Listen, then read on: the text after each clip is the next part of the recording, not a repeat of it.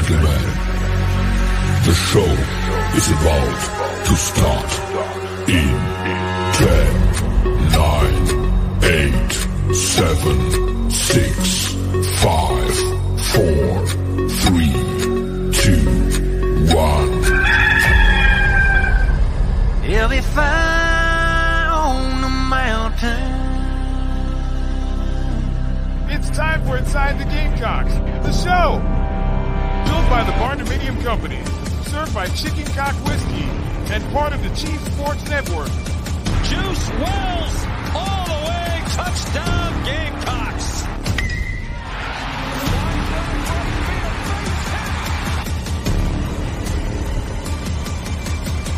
Pressure, and he just dives in.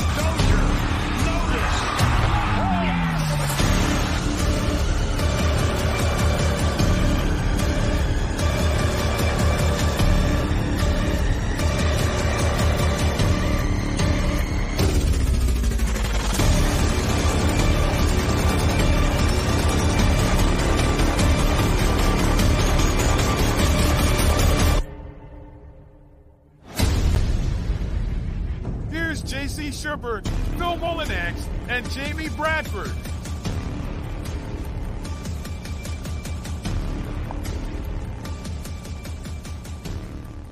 All right, greetings and good morning. Welcome aboard, welcome home, and happy Veterans Day and happy 248th birthday to the United States Marine Corps. Mm-hmm. Welcome to Inside the Gamecocks, the show built by the Barndo Co. and served by our friends at Chicken Cock Whiskey, and of course, live always from the Sinorama Studios. It's an important day in America. The veterans every year are celebrated during tomorrow, really, November the 11th. But Veterans Day should technically be every day, if you ask me, and probably millions of others out there. So we will make sure that we shake their hands and uh, tell them thank you throughout the afternoon and throughout the weekend. The University of South Carolina will be doing just that tomorrow during halftime uh, with their annual salute to the troops and a celebration of the United States. So can't wait for that. And um, we just cannot say thank you enough. And also, it just fall. This so happens to be celebrated during the week today on the 248th birthday of the U.S. Marine Corps. Those dudes are some tough nuts, and we all know that. So, thank you all. We have a very large audience here. About 10,000 of you every day listen or watch our program, and we know many of you are veterans and have served your time uh, for the United States. And we salute you, and we say thank you. We're very proud uh, to be here as well. We got Michael Flint coming up at the top of the noon hour. We'll get into some hoops a little bit later on. Carolina's got a big game tonight in Charlotte versus Virginia Tech at 9:30, looking to go 2 and 0 to open the 23-24 season year 2 under Lamont Paris. Of course, we'll focus on Vanderbilt and South Carolina. We'll take our drive around the SEC. We'll make our picks in the whole 9 yards. JC, JB, and Phil here until two o'clock and joined now by the former offensive coordinator of the University of South Carolina, who's been kind enough to squeeze us in uh, for some time today. And he's got a big day because G.A. Mangus will not only tee up tee it up here in a little while and play a little afternoon golf, but he's going to be calling a game tonight as the OC at Hammond versus Cardinal Newman, whose OC is Perry Orth. It's the rematch, huh? Do we see the connection here? Yeah, GA. Yeah, this is this is earlier. this is a rematch. Yeah, I remember talking to uh talking to both of them the week of that game. Actually, I was I was in Columbia and we had Perry on the show, of course, and I got a chance to catch up with GA, and that was all. That's always fun. Um, and they were talking about. uh I think I think I talked to GA after the game, and we we were texting back and forth about it. But uh those two going at each other, and uh, you know, we all know who kind of taught them the ropes in coaching and uh, playing golf the day they had a game. That's probably something the head ball coach would be doing, right? Yeah, Probably the guy shoot, that was there uh, yeah, remember he was. Uh, remember before that Florida game when Carolina won the East, uh, he was sitting. Uh, I think a reporter called him or something, and he's sitting at the Ocala Hilton, uh, laying out in the sun by the pool before the game, and then they contrasted that with Urban Meyer's. Like we're going to prepare uh, right up until uh, uh, kickoff and all this, you know, and and, and you saw what happened in the ball game, South Carolina. All that extra prep didn't really do the Gators much good that night because Marcus Lattimore ran wild and uh, real timely passes in that game to Alshon Jeffery from Stephen Garcia, and then the the the big deal was at the end when Stephen ran over Will Hill in the end zone and barked at him like a dog. Oh yes, he did. That was yeah, because Will Hill was like big five star recruit out of New Jersey that was part of some of those great. Uh, I think he I think he was a recruit around the same year Stephen was. So they kind of there was a familiarity there, and uh, you know, so that's um that's the deal. That I'll remember that fondly, but I always remember them talking about Spurrier just sitting out that you know, just getting a tan. Hey guys, it's nice weather today. yeah. Um, I, I, I remember going to that game.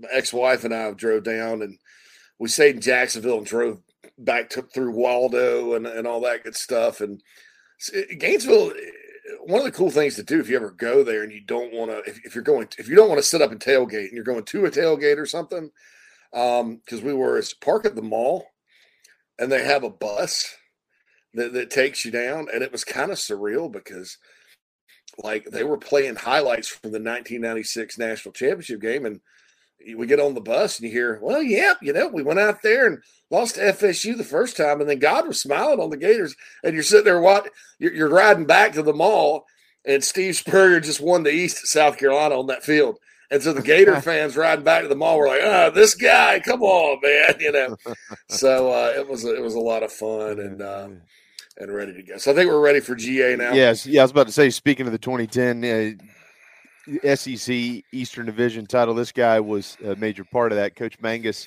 and man, we're happy to see you. How you doing? Great, guys. How are you? Good to see you guys. So. Yeah.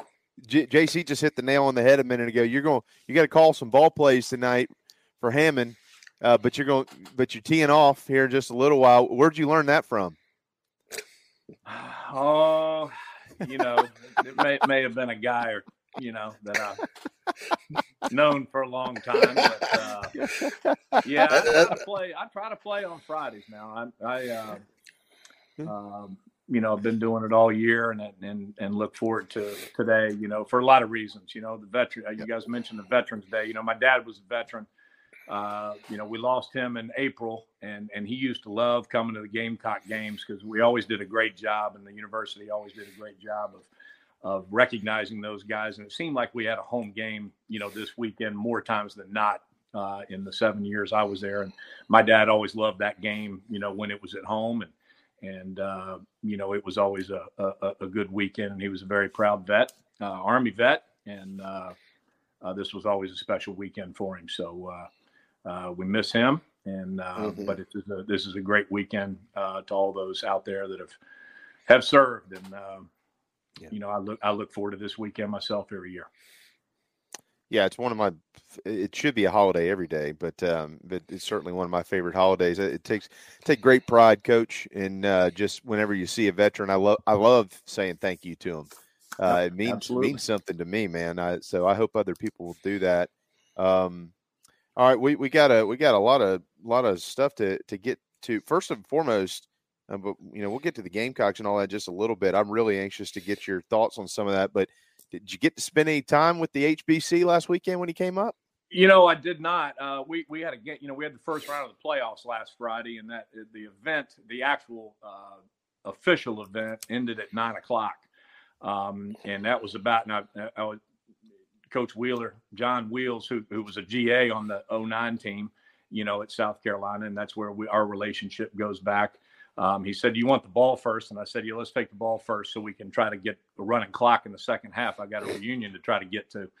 And um, we had the ball five times in the first half, and we're 34 nothing and a half. We got the running clock, but I didn't get to the thing in time, so I text Connor um, and and and Stephen and Seth and you know all the guys that were that were around and and um, said where are we going? And we had kind of had it preset and um, so we all went to Columbia Craft and uh, Demarco and, and yeah. Chaz and Byron McKnight and uh, you know list goes on and on. A bunch of them came down there. It was great. It was uh, it was me and about 25 of the guys and and uh, it was um, uh, you know pretty much all the quarterbacks um, were there, um, with the exception of uh, you know Perry. Perry was not there. Um, they had a game that night as well, um, and and so uh, it, it, was a lot of fun. It was um, it was a special night. It was good to see a bunch of those guys that I haven't gotten to see. you know, I stay in touch with a lot of them, especially the quarterbacks, but uh, it was uh, it was great to be, you know, kind of felt like the meeting room again with me, Seth, Connor, and, and Steven and and um, you know, telling telling old stories. Dylan, I guess Dylan was the only one not there, and he's you know obviously working, um, and and he could not get get back for at least the Friday evening. And then I was planning to member guest with my brother-in-law down at Chechessee, so I didn't go to the game on on Saturday, and and had to uh, stayed in that in town that night, hung out with the guys, and then got up at the crack and went back to Beaufort. And, um, so it was a it was a great weekend, and uh, hopefully, you know, we all discussed it. Just let's let's not make it, you know, ten or twelve years uh, before we all get back together again. It's something we ought to be doing more often and, and celebrate those years because it was a special time in all of our lives. The most special time, even though Coach Spurrier wouldn't, he would not stand out there on that field and say, he, he kept he kept bringing the 69 team into it. You know, he just could he, he couldn't do it. He, um, he can't let go of not winning the SEC. I, yeah. Have you noticed that? Yeah. Every single yeah. talk about South Carolina now. And, and look, it was a function of scheduling. I mean, because some of those teams, like, all right, I watched Georgia play Bama in 12, and they had Bama beat. And last time I checked, South Carolina beat the crap out of that Georgia team.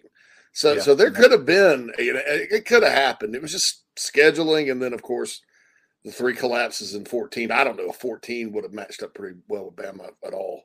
But um, yeah, you know. yeah, it would have been interesting, and, and you can sit around and you know, hell, we can all sit around and would have, could have. Uh, yeah, you know, if a frog had wings, he'd bump his ass when he jumped lily pad to lily pad. But at the end of the day, it was uh, it was a heck of a lot of fun, and and and and. But for me, it was the, the those relationships. It, we had we had a special bunch. That locker room was uh, was a, a bunch of special kids and special people special coaches. You know, it's it was uh, we talked about Brad. You know, Brad wasn't there, and and and uh, you know we miss, we miss Brad, and, and uh, but but all those guys, it was it was a it was a, a, a funky group of a bunch of different personalities that all managed to to get along and, and have a lot of respect for each other and uh, it's it's the way it's supposed to be. It's the way that it's not right now. It's it, in this lunatic fringe we call college football today. It it was just you know you go back to those 2012. You know again it's just 10, 11, 12 years ago, and um, and those those guys were special, and it was and it was still you know the game of why we all got into the coaching profession and and and played the game ourselves. And and uh, we had a lot of talks about that and about where it is today and and uh, you know we'd, we'd all love to to rewind it but uh, all we can do is share those memories of a lifetime and get together as often as we can. How how is it different for you now, or is it at all when when you you talk to them as peers and friends versus as coach and player? Um, you know that's I think that's the special thing, and anybody that's you know I, I, I hate to call them outsiders, but you know people that aren't in the business um, and and and or and or didn't play. Everybody that played understands what the locker room's all about. Mm-hmm. And you know, I go back with with just my relationships with Coach Spurrier, you know, and and and having played for him, uh, our relationship was was one. And then uh, he gave me my first full time job as a as a grad, graduate assistant at Florida. Uh, and and the relationship was was different than it was as a player, and and got to know, and then uh, you know, coming here to South Carolina and working for him, and and and the relationship just continued to grow, and be able to play golf and and drink a beer with your coach.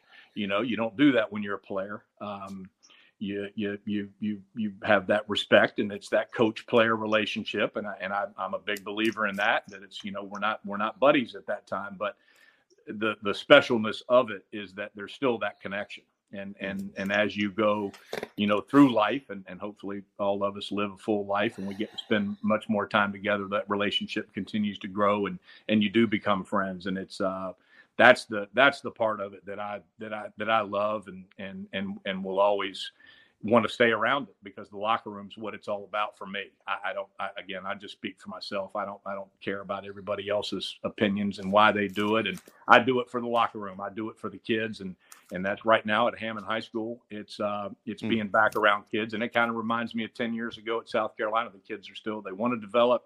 They play for the love of the game. Um, there's a respect between coaches and players, and a great culture. And um, and it's uh, hell, I'm having a ball. Well, and so Hammond, so you, are going to go beat up on Perry again tonight because uh, y'all, y'all, you well, got to teach him I, another I lesson, right? Um, I tell you what, they've got a lot of uh, explosive kids on their team. Um, yeah, we had a heck of a game. You know, the first go around, we ran the ball for oh, I don't know, 350 yards or something. Had opening drive, we went 20 plays and had the ball for nine minutes and kept them off the field, and that's kind of 20 plays. Yeah, 20 plays. We got two fourth downs and and ended up punching it in. Uh, a couple of quarterback sneaks and and uh, but it was it was a, a, heck of a game. And and those guys, you know, Corey and and uh, and and Perry, obviously, we go way back together, and and mm-hmm. Uh, it, it's it's fun watching them. They've done a great job there at Cardinal Newman, and and uh, you know we look forward to uh, to playing them again tonight in the semifinals and, and and seeing seeing how it goes. So we're hosting them at home tonight at seven thirty. It'll be a lot of fun a lot of Gamecocks in that ballpark tonight between those two schools. That's going to be neat. And uh, and uh, yeah, I told Perry last night. I said you, you got to. I texted him and said, you know, I got Mangus on tomorrow, so you want me to you want me to say anything to him? You want me to talk some trash? He said, Nah, he already beat my ass one time. I don't need him to do it a second. yeah, well, he, he must have forgot about last year at Heathwood. It's actually been twice. Keep score, man. it's hard. Score. It's hard. It's hard to beat the guy. Um, well, moving moving on here to South Carolina. I, I, you know, one of the things when I when I texted with you yesterday, Coach, that I, I'm sure JC, this is probably on your agenda too. That I really wanted to pick your brain on is is the offensive line, and you know, Carolina this week is going to start their more than likely uh, tenth different offensive line in ten games. I don't even know if I've ever seen that before. Um, and Dow Dow Loggains is the OC there. We didn't bring you on to question Dow Loggains. I'm asking you how sure. difficult it is to to call plays when every week those five guys how they're so important, and you don't ever know who's going to be out there. And if they are out there, you don't know where they're going to be. What what is that like, man? well, you know, I, I, I, know Dow a little bit. We we clinic uh, together in Nashville um, in uh, back in years ago uh, at, at, the Clint National Clinic, and and uh, had met a few times when he was there with the Titans, and I was at Middle Tennessee State, and and um, so we've we've kind of crossed paths and, and, talked ball, and he does he knows what he's doing. He does a good job, and um, yeah. anybody that's that's called plays uh, like we have for for many years, you know, you you offensive lines come and go, and and and um, you know, I, I coached the position at one point back in early in my career, and um, it, it, those guys are the best it, it, but it's also, you know, I call it, I kid with them. That's the last train to Clarksville. You know, once you, if a D lineman gets thrown over there, he's the, you know, that means he wasn't good enough to play D line. They all end up at the O line, and and they're they're great guys, and it's a unique fraternity in that O line. And a lot of teams, you know, there's very few teams that sit there and are happy with their left tackle all the way to right tackle. In pro football, there's not 32 O line coaches that say they got an all pro at all five spots. You just don't. Um, you know, how many six foot five, six foot six, uh, really good athletes are running around the planet, much less play that play football. So it's it's uh, it's it's tough, and and the camaraderie. What makes it great is when you have those five and they become cohesive and they play all the time. In the years that, that we've had our best offenses, we have guys in Hammond High School right now. I got five seniors on the on the O line. They've all grown up in Hammond. They've all been there for a long time and they've played. And those guys have played together, played next to each other in basically the same positions for four years. And um, and and the, our our O lines back at South Carolina in the in the good years. You know, we had we were we were big, we were athletic, and we predominantly stayed healthy um, with TJ and AJ and Corey and uh, you know, Brandon. And I mean, you just, you know, Matulis. We just we had the same guys that, that predominantly stayed healthy all all, and that that that's key. And anybody calling plays um, when you don't have to change and and and having I don't know that I've ever heard of ten combinations through what and what is this week ten.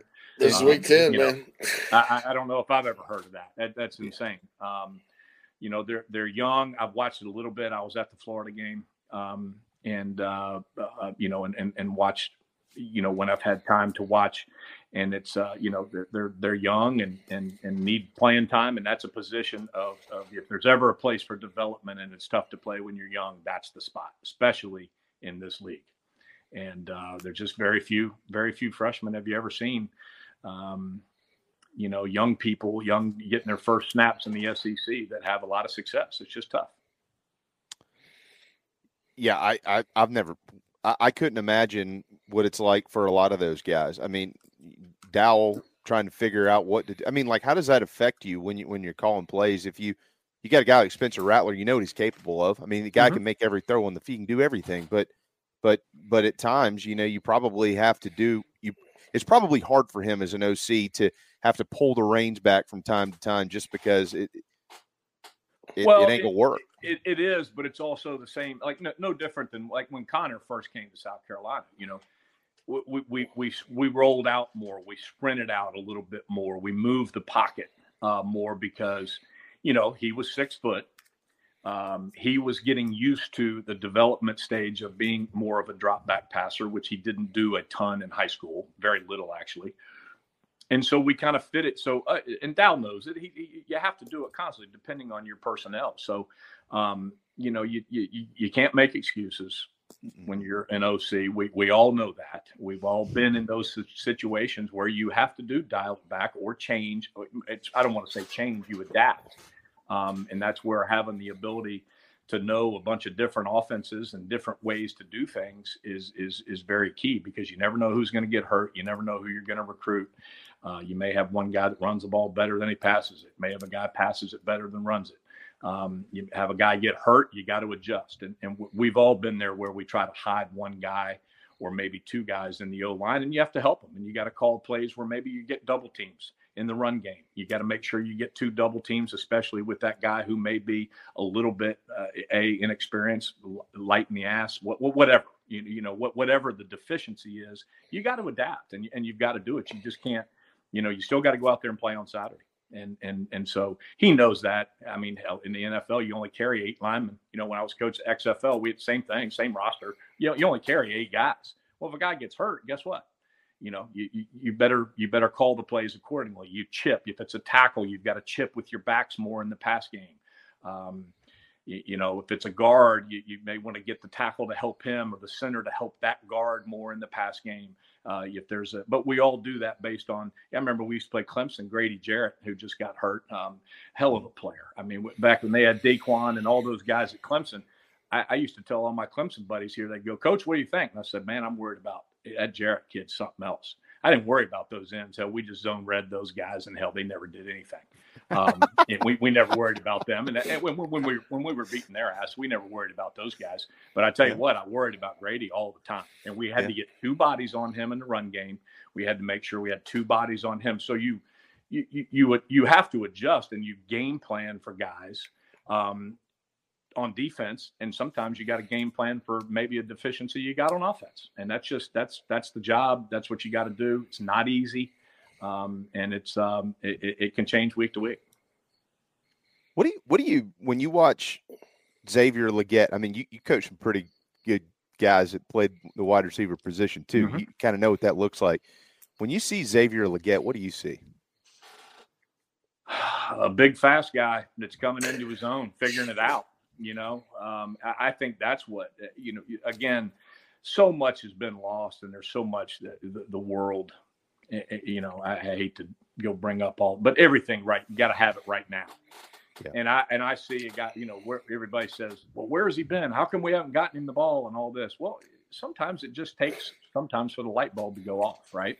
On different guys, and everybody's different. Some people are late bloomers, some people are ready right away and I just think he's coming into his own, and it's fun to see. Um, I think I think Coach Stepp does a great job with the wide receivers. Um, I, I, I, I, like the heck out of him and, and have gotten to know him um, and those guys, you know, through I've known those guys for years uh, and, and, and, and getting to know more through the years. Um, they do a great job. And I think they're, and in talking, you know, they're developers. They like to develop. That's why I coach. I like to to develop. I like to see a Dylan Thompson come in as a freshman and and throw skip balls as a, as a curl and, and couldn't even throw a curl route to the to his left without skipping it and become you know the single season all time leading passer as uh, to to see a kid develop and work hard that's that's what the reward is um, and I think you're seeing that with with Legette right now and he's he's he's worked um, he's developed um, he's had good coaching in, in my opinion and um, and now you're seeing the fruits of all that labor on both sides and it's um, I think he's got. I think the sky's the limit with him because I don't think he's hit the ceiling either. And those guys we had back, you know, you never want to get a guy at 18 that's already hit his ceiling. That's no, that's no fun. Um, they're as good as they're ever going to be. Um, and and and so I, I I, I, see all the Harbor. I mean, I, he's raw, and, and look at him. I mean, he, you're talking about a ceiling that's high, and and I just think that there's nothing but but good things for those guys in the future. Yeah, take us back to you mentioned Dylan. This is a good good thing. I, have always been curious about this. So you, you played Vandy. Connor gets hurt. Uh, it's a war up there in Nashville. Yep. I was in the stands. uh, yep. Dylan looked not, I, I, would say, less than stellar when he was in. Uh, yep. You know, and then Connor had to come back in. Marcus had the big run. You escape. Well, we don't hear from Dylan until November, and, and then it's kind of a hush hush thing. And all of a sudden, he's starting and I remember getting a text like right before kickoff. Oh my gosh, Dylan Thompson starting, and he goes out and, and just lights Clemson on fire. And then through the winning touchdown pass in the Outback Bowl, and that set the stage for him to be what he was as a senior. Mm-hmm. What did you see through the course of that season that, that, that allowed the light to come on that much between Vandy and, and Clemson? Uh, confidence. I, I think he, that's when he finally believed in himself uh, that he could that he could do it. When he was early, he was a very non-confident. Um, I think I don't, and, and I don't want to say he was he didn't believe at all.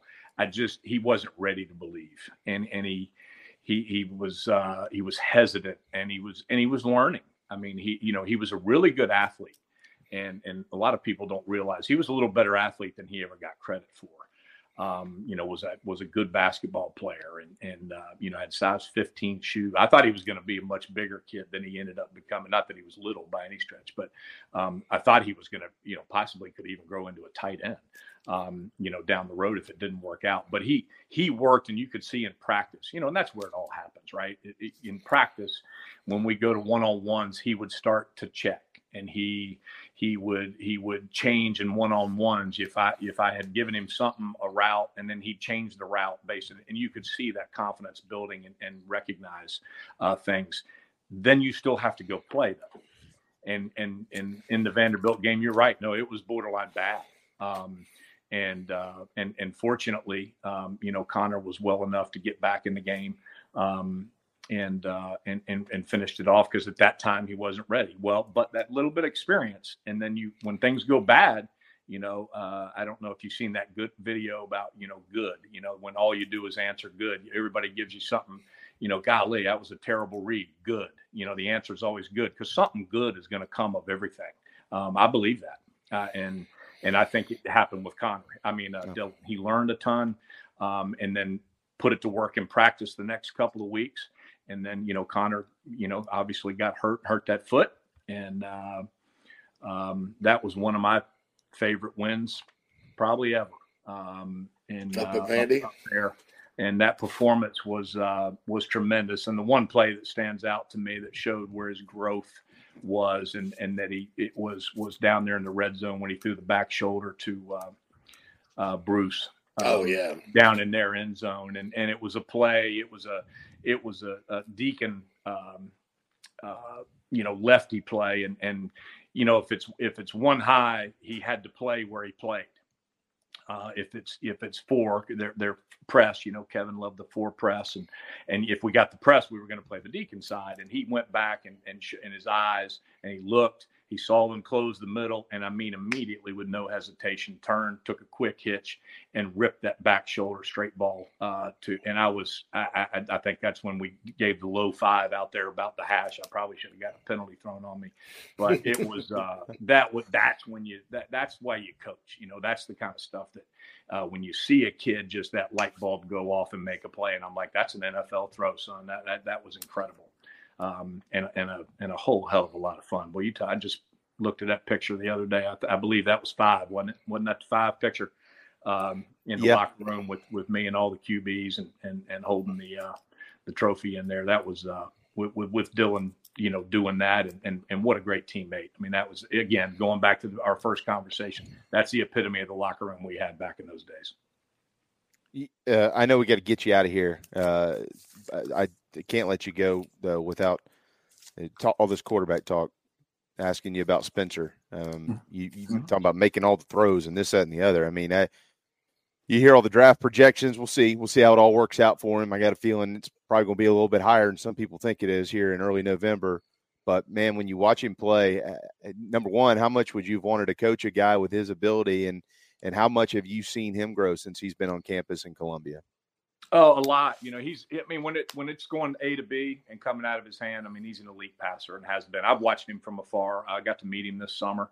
Um, talked to him at a we had a little golf tournament up in Cobblestone um, uh, back over the summer and, and got a chance to meet him and talk with him a bit uh, before we teed off. And um, you know, I, I just think he's. Uh, I, I think he's he's grown and, and and shown now that you know because again he's been under a lot of pressure um, and and he's done more with his feet. I always kind of thought he was a little, you know, that he was athletic. I mean, if you go back and watch him in Oklahoma, and and and you know, he can run around a little better than than people give him credit for too. Um, you know, he's not that big, so I, you know, you don't want him out there carrying it eight or ten time with design quarterback runs um, necessarily. But um, boy, it comes out of his hand good, and I think under the circumstances, uh, there's no doubt he's. I think staying in school for another year has been a good thing. Um, I think that I think he. Uh, I hope some other guys across the country that are in that process of whether they think they should come out or not, maybe take a look at that because there's no doubt he's developed. Um, staying another year, and and he's definitely made himself, um, you know, a higher uh, draft status, in my opinion. Um, and uh, and I, I wish him nothing but the best in the future. But um, he is uh, he is definitely an elite passer. He's got a really good group of receivers uh, when they're all healthy to, th- to throw to, and uh, uh, if you just give him just a hair of time, uh, he's he can do a lot with that arm. That's for sure. It's fun to watch. Coach, hit them straight. I'm glad we got to catch up with you. Uh, I know that the holiday season is right around the corner, so hopefully you, you'll enjoy that. We'd love to get you back. You're one of our favorite favorites around here. You know that, and I know you're one of the favorites yeah. of all the all the audience. They're always clamoring for you to, you know, they want you around more often. Yeah, You know what I Hey, mean? So- anytime you guys we got- call me, man. Much Yeah. love, brothers. Yes, man, sir. I'll Hey, Take hey, care, go get go get Perry tonight. Now hang sixty on him. Oh wait, it's gonna be fun. Hit him right. straight, buddy. See ya. Thanks, you Coach. There you go. G.A. Mangus, uh, former offensive court. Well, he'll always be an offensive coordinator. The man. of the game. He's the man. I think it's Kinda. safe to say he's the man. That's uh, Yeah, That's uh that's uh always enjoy catching up with him, whether it's on the show or otherwise. Man, he is one of my all time favorites, and I think you know everybody everybody kind of always wondered like who can call the Spurrier offense because some coaches left Gainesville and tried to recreate it and couldn't, and I think he's the closest thing that can go out and execute it. He's not just like the HBC because he runs it's almost like the zone read app state thing, but with the passing tree that Spurrier came up with. It's a very creative offense. And uh uh there's a reason there's a reason when GA was dialing them up in 2015, that offense was pretty doggone good, right? Well, creative yet simple. I think that was, Oh, that was yeah. always uh, That's why high schools he can run it in high school. Yeah. 20, 20 play drive. less. hey, I mean, you, the, the- I know we got to go to break, but it, it just here, and you're right. GA is a neat dude. Anytime you text him, you get a response, and and he's always so kind and complimentary, um, and um, and always willing to do whatever you ask him to do. He's willing to do it, and and Yeah. certainly always wants to play golf. I know that, but uh, but but he, the the if you really listen, the the more you listen, the more you hear some of the HBC in there. You know, I'm not worried about these end guys here, but that, that Grady, you know, that yeah. the, the Grady kid there in the middle, he's probably he's probably got a chance. So we're not worried about these other guys here. You know, I ain't worried about them. It's fun. Um, it's fun watching him neat. call plays in the in the XFL too. And Nat and I, it was, it was right before the pandemic um, hit.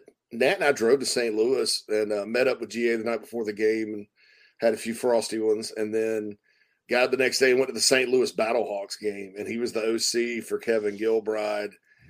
dialing them up at the pro level, and, and their team sort of got behind because they were on the road. He was coaching for New York, and then he he let you know he changed quarterbacks. They came back. I mean, it was you, you could tell he he was kind of in the zone with all that, and uh, it's just been a pleasure watching his career through the years. And he, you know, he's a good friend, and uh, you're right. Somebody that'll, that'll do anything you ask him to, and loves state of South Carolina, University of South Carolina. Yeah, you always be a game. Uh, yeah, uh, I think his I think his children. I think his daughter. One of his daughters goes to Carolina now. So yeah.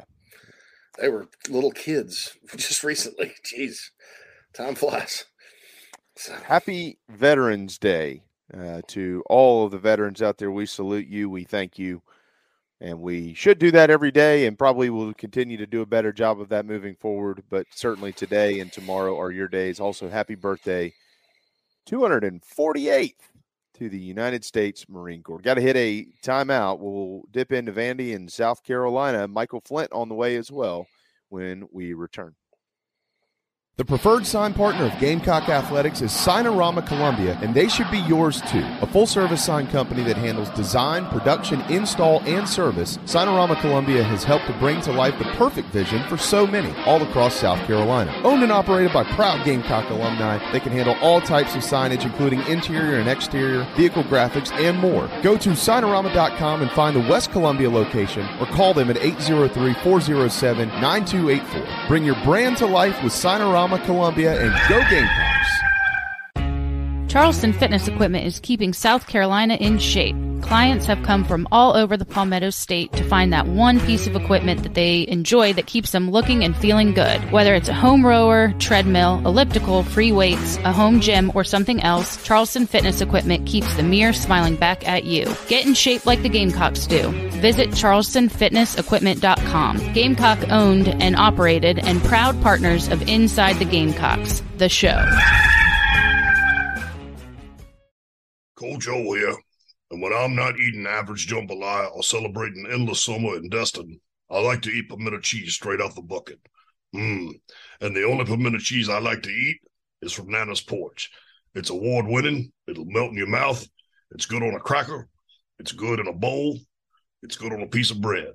Also, don't forget Nana's Porch has a hell of a food truck.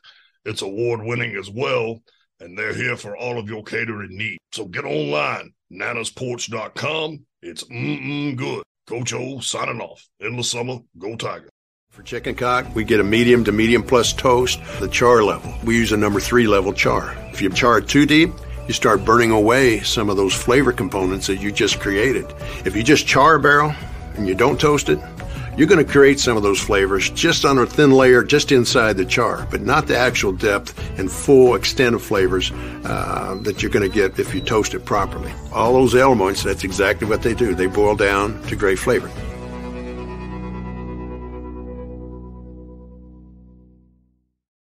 If you're in the real estate market in the low country or even in the Midlands, please contact me, JB, with Coast to Coast Realty SC. Go Gamecocks.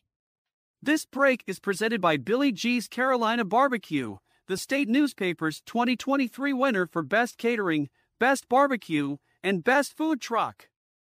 Visit BillyG'sCarolinaBarbecue.com for all of your catering needs. Ladies and gentlemen, here it is.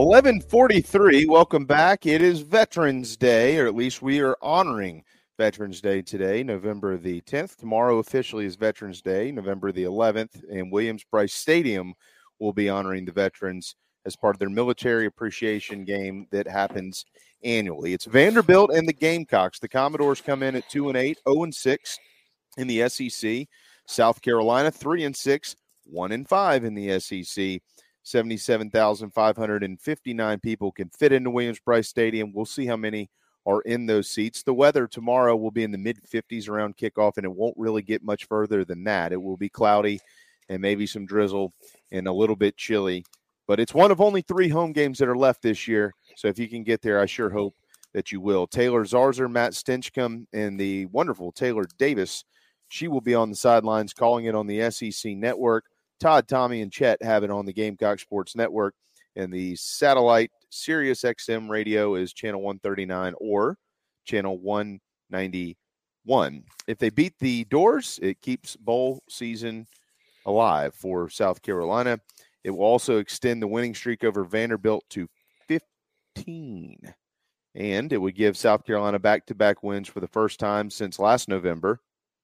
Might remember those two Tennessee and Clemson to end the 2022 regular season. The injury report uh, that we know of Trey Knox, he will play. Ja'Kai Moore and Vershon Lee, they're expected to play as well, although Shane Beamer said that uh, those guys may not, but they are available to go. They can play if necessary. Cason Henry to carry on Joiner, Trey Jones, and Juice Wells, they're all out. Uh, they will not be playing uh, this week in the ball game, guys. The last time they met here, if you don't remember, in Williams Brice Stadium, it was almost an end to that streak. Uh, Zeb Noland came off the bench to engineer a 75 yard touchdown drive connecting with guess who? Xavier Legette on a nine yard scoring pass with just 37 seconds left to go. The Gamecocks escaped 21 to 20 on October the 16th, 2021. And uh, Shane Beamer got his first win as a head coach over the doors. So, um, you know, looking to get his third this weekend. It's it's a team that certainly has struggled, but Phil, now that you're back, I know we had some technical issues, had to work through there. Um, guys, Vanderbilt is playing really at this point in time for nothing more than pride. They've got Carolina on the road, they got Tennessee on the road, and they're just hoping that something wonky happens and they can they can quote unquote ruin somebody's season, uh, which certainly could happen if they could pull an upset tomorrow. Yeah, you just hope, yeah, it's not going to be us. You got to get that 15th in a row, keep things going. Like I said last week, the, the snowball, you, you, start pushing it down the hill, right? So we've gotten through a quarter of the way down the hill and we're getting a little larger. So they've built a little more confidence. You got to figure in the locker room, carry that into the SEC opponent you've got coming to town tomorrow, and uh, and then roll through them and just keep on going. Yeah, I like the roll through them side of that. JC, it's um yeah, it's one of the things that I'm nervous about, and it's part of my keys to the game. And I don't think, I don't think that this will happen, but you know, we'll we'll get into some of the um, statistics here in just a little while. Uh, some of the things that Vanderbilt actually does do well, and if you if you come out of the gates tomorrow night and you're sleepwalking around a little bit, and some of those things happen, you you could you could look up on and you're on the wrong side of the bed real quick if you know what I'm saying. Uh, that that can happen. There is a, a a formula for that for the Commodores. Um, it did seem like last week, and I think Phil, if I remember correctly, I think you might have mentioned this earlier in the week, and I think you were I think you were on it. I didn't think we'd see it, but we did. It felt like uh, it was a little lethargic at times in the ballpark. Um, at least on the sidelines, unless your name was Spencer Rattler or Mario Anderson, a couple of those guys kind of walking around, same old, same old. Debo Williams walking around, kind of doing their thing. As you as you kind of peeked over there at the Gamecocks, they just seemed at times to kind of be going through the motions, and um, you know, relying on I don't know something else to get them going. Which I didn't think we'd see that with their backs up against the wall, but it, it looked like that. Maybe it wasn't. I don't know. I don't want to call anybody out, but it just looked like that if they come out like that tomorrow, and here's the it, they could. It's again, it's not a it's a team that just hadn't been very good this year the the weather's not going to be really that nice. It's not going to be pouring rain, but it's just not going to be that nice. It's an early game. There's just a lot of those human elements that go into it where you you could have a little bit of a slow start. And let's let's hope that doesn't happen. And Kentucky lost to them on their home field last year in the exact same conditions. Mm-hmm. Kind of damp, cool, uh, noon kickoff, Commonwealth State or Kroger Field, whatever the hell they call it now. Um, you know, and so that concerns you. That said, uh, when you talk about Vanderbilt, you know, last year they did have Ray Davis, uh, who is now at Kentucky, which that would make me. I would tell Mark if I were Clark Lea, I'd smack Mark Stoops if he talked about NIL. You know, because that, I mean that kid's from California, right? I understand when kids are they go across the country and go home, but we've had two in the SEC. This kid just goes up the road to Kentucky for the payday, and Jermaine Burton, after his team won a national championship, he's going back to California, right? He just stops in Tuscaloosa and says, "I think I'm going to play here." Yeah. yeah. this place looks nice. yeah, uh, the team we just beat for the national. I'm just going to abandon my teammates. And mm. but anyway, I, I, Ray Ray Davis is a great player. I'm not criticizing him, but they did have Ray Davis last year when they pulled out. Said they did have Mike Wright, who's now the backup at Mississippi State, as a dual threat guy. And if we remember that 2021 game, guys, uh, Seals, Ken Seals, who's probably going to start this weekend, was supposed to start for Vandy, and they kept it quiet. Here, here's sometimes here's why you don't talk about injuries, you know. And uh, GA, we were just talking to him about the 2012 Clemson game.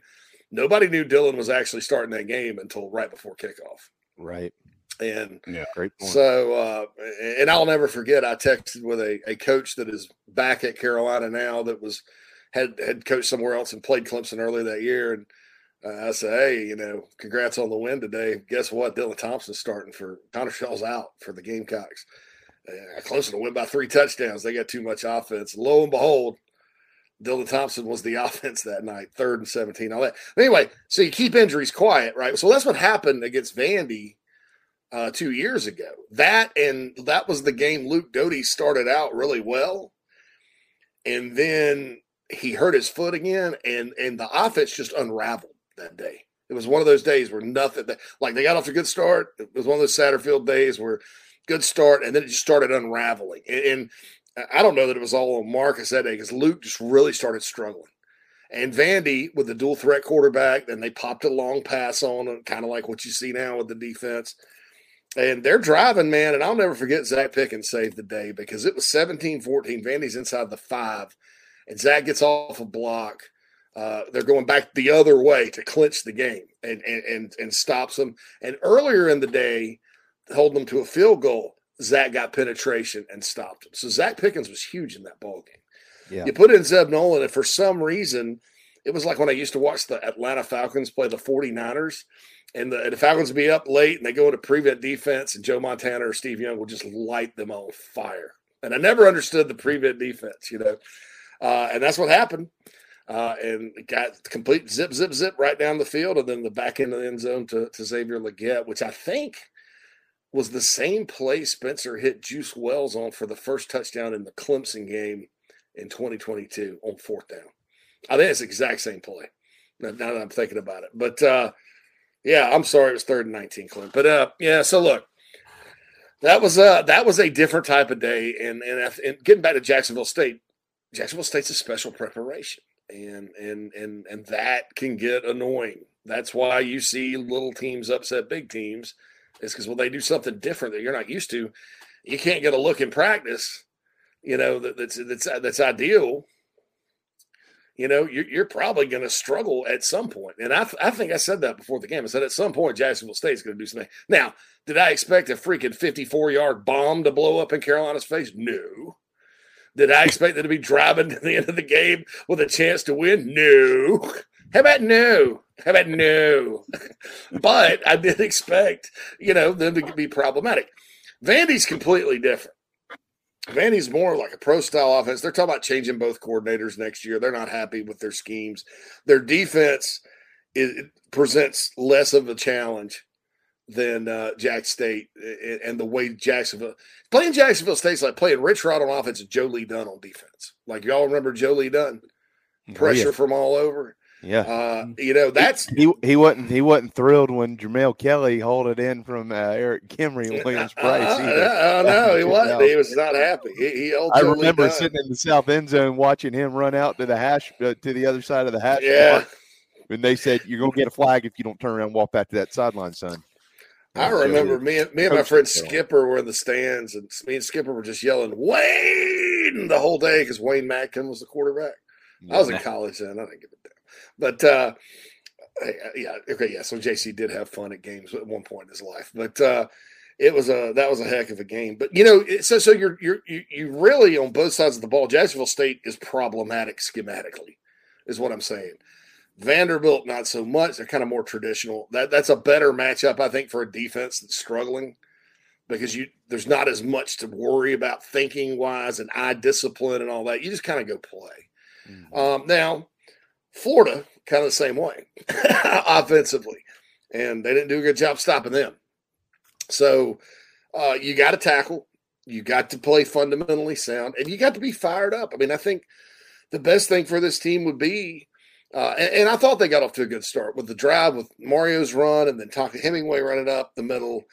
You know, uh, you, you, need to get off to a good start and get your fans excited to be there. You know, I mean, they're, they're, it's just not the same as a night game, you know, with, with fans at Williams Brice right now. It, it, I'm not saying the crowd's not loud and they don't show up, but it's just different, you know. So I think it's up to the players and coaches and team to get off to a good start because if you don't – a lot of doubt is not only going to seep into the with the play the crowd and everything. You know, you, you have a struggle fest like you did last week against Vandy. You know, and God forbid you lose. That's going to take what little wind do you have? Like right now, you're Tommy Boy. You're sitting out on the lake asking for some wind.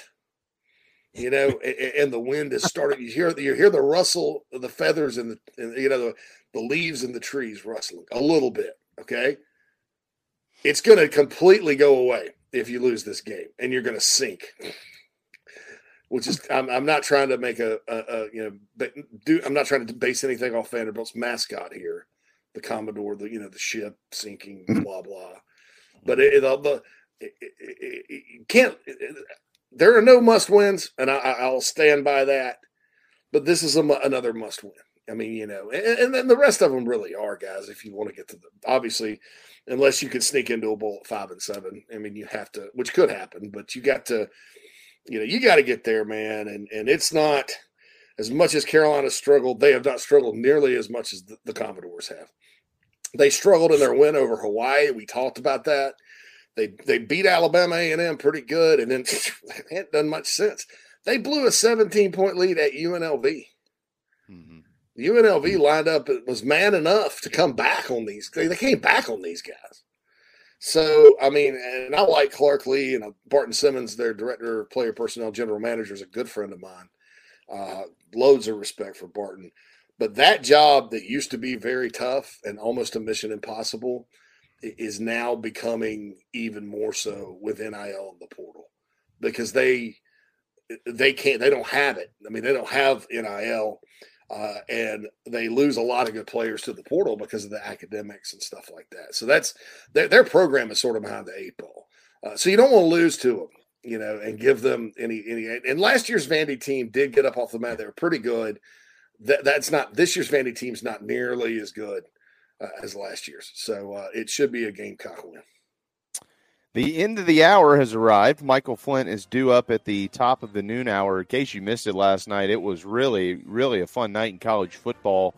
Southern Miss wins an OT 34 31 in Lafayette over the Raging Cajuns and almost a stunner in the ACC. Virginia scored 21 points in three minutes and 38 seconds in the third quarter. And they had the lead 21 to 14 on Louisville but when the fourth quarter flipped over, the Cardinals took control and found a way to squeeze it out 31 to 24. Thoughts and prayers with the running back of the Wahoos who was popped. Although the ball ended up in the end zone for a touchdown, he was taken to an area hospital, and uh, we will continue to pray for him. I think I hit the over on that last night. All right. I, I, I think I did. I didn't realize that until this morning. We were at the Bears watch party last night. Watch the ugliest NFL game I've ever seen. We got free barbecue. yeah, pretty free barbecue and a three point win. You can't beat that. Yeah, yeah they usually they usually serve like based on opponent. So Carolina was barbecue. Of course, yeah. the Saints last week. I had some average jambalaya. It was uh, they're like, we're having jambalaya. I was like, is it average? Nobody got that joke, but, but, it was at the bar. But they, y'all get it here. As long as it's average, I'll eat it.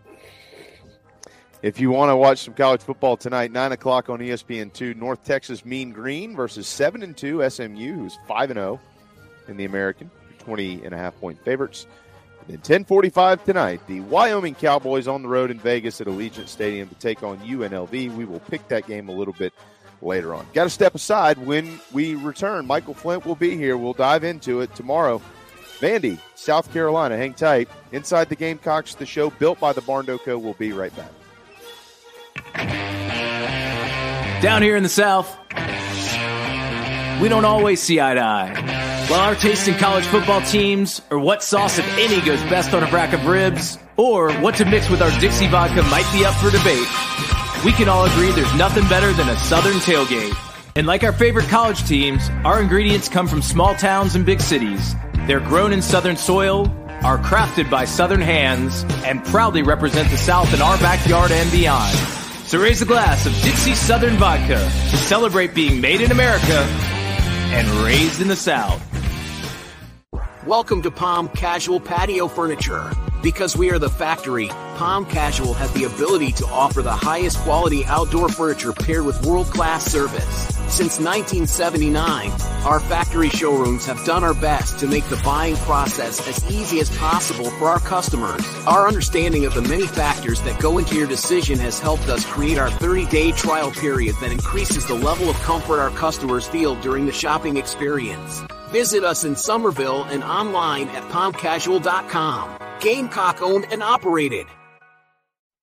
Michael Campbell arrived at South Carolina in 2003 after growing up in Virginia and was dubbed the Winchester Rifle by Gamecocks great Tommy Moody in the broadcast booth. He left in 2006 a legend, a career 315 hitter and 20th round draft pick of the San Diego Padres Campbell was first all time in games played at bats and triples, second all time in hits with 299 singles and total bases, third all time in doubles, top 10 in runs scored and RBI, and he hit 31 home runs in his career for the Gamecocks. Now he's passing his knowledge to the next generation through his business, Soup's Swing Shop. If your son or daughter wants to improve their game, Soup's Swing Shop offers virtual lessons. Mike will connect with you diagnose your swing, and create a special game plan to help improve it. Call them at 859-414-8240. Email soupsswingshop at gmail.com or find them on social media and on the Chief Sports app. Soup Swing Shop. Play ball.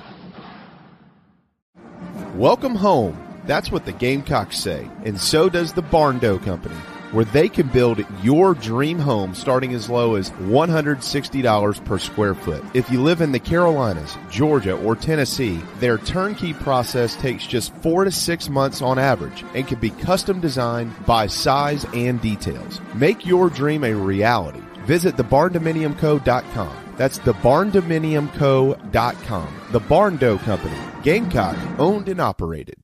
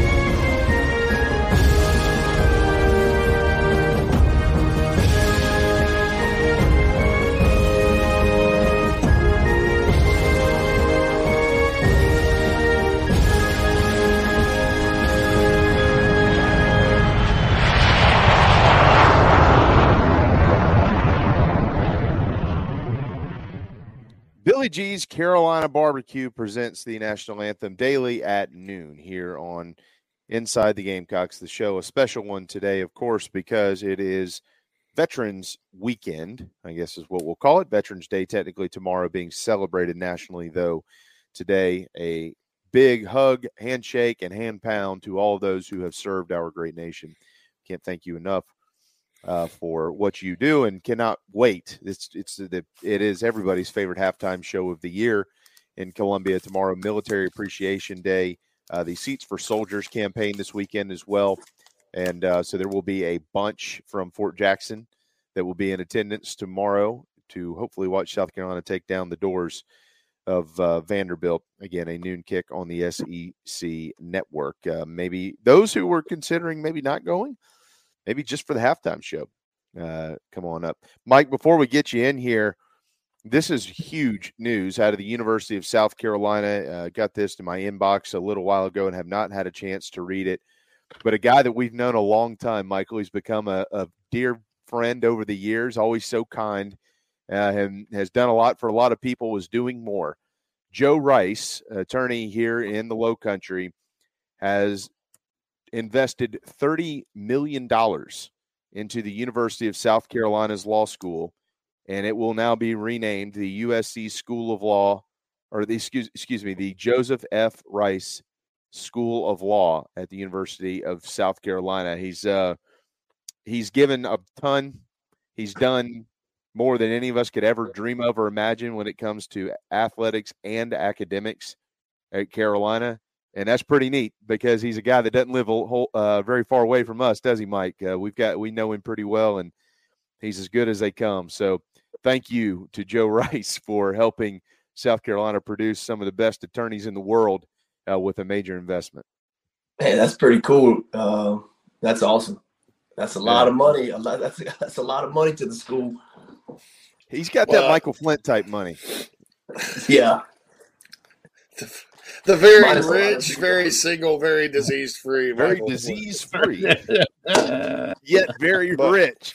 Yeah, Joe Joe look, I can't think of anything more special uh, just from the academic end of the university than this. I mean, you know, I know Darla Moore has her name on the business school, and, and that's great, but you know, the law school at Carolina is, is the I think there's one other one, maybe Charleston or something.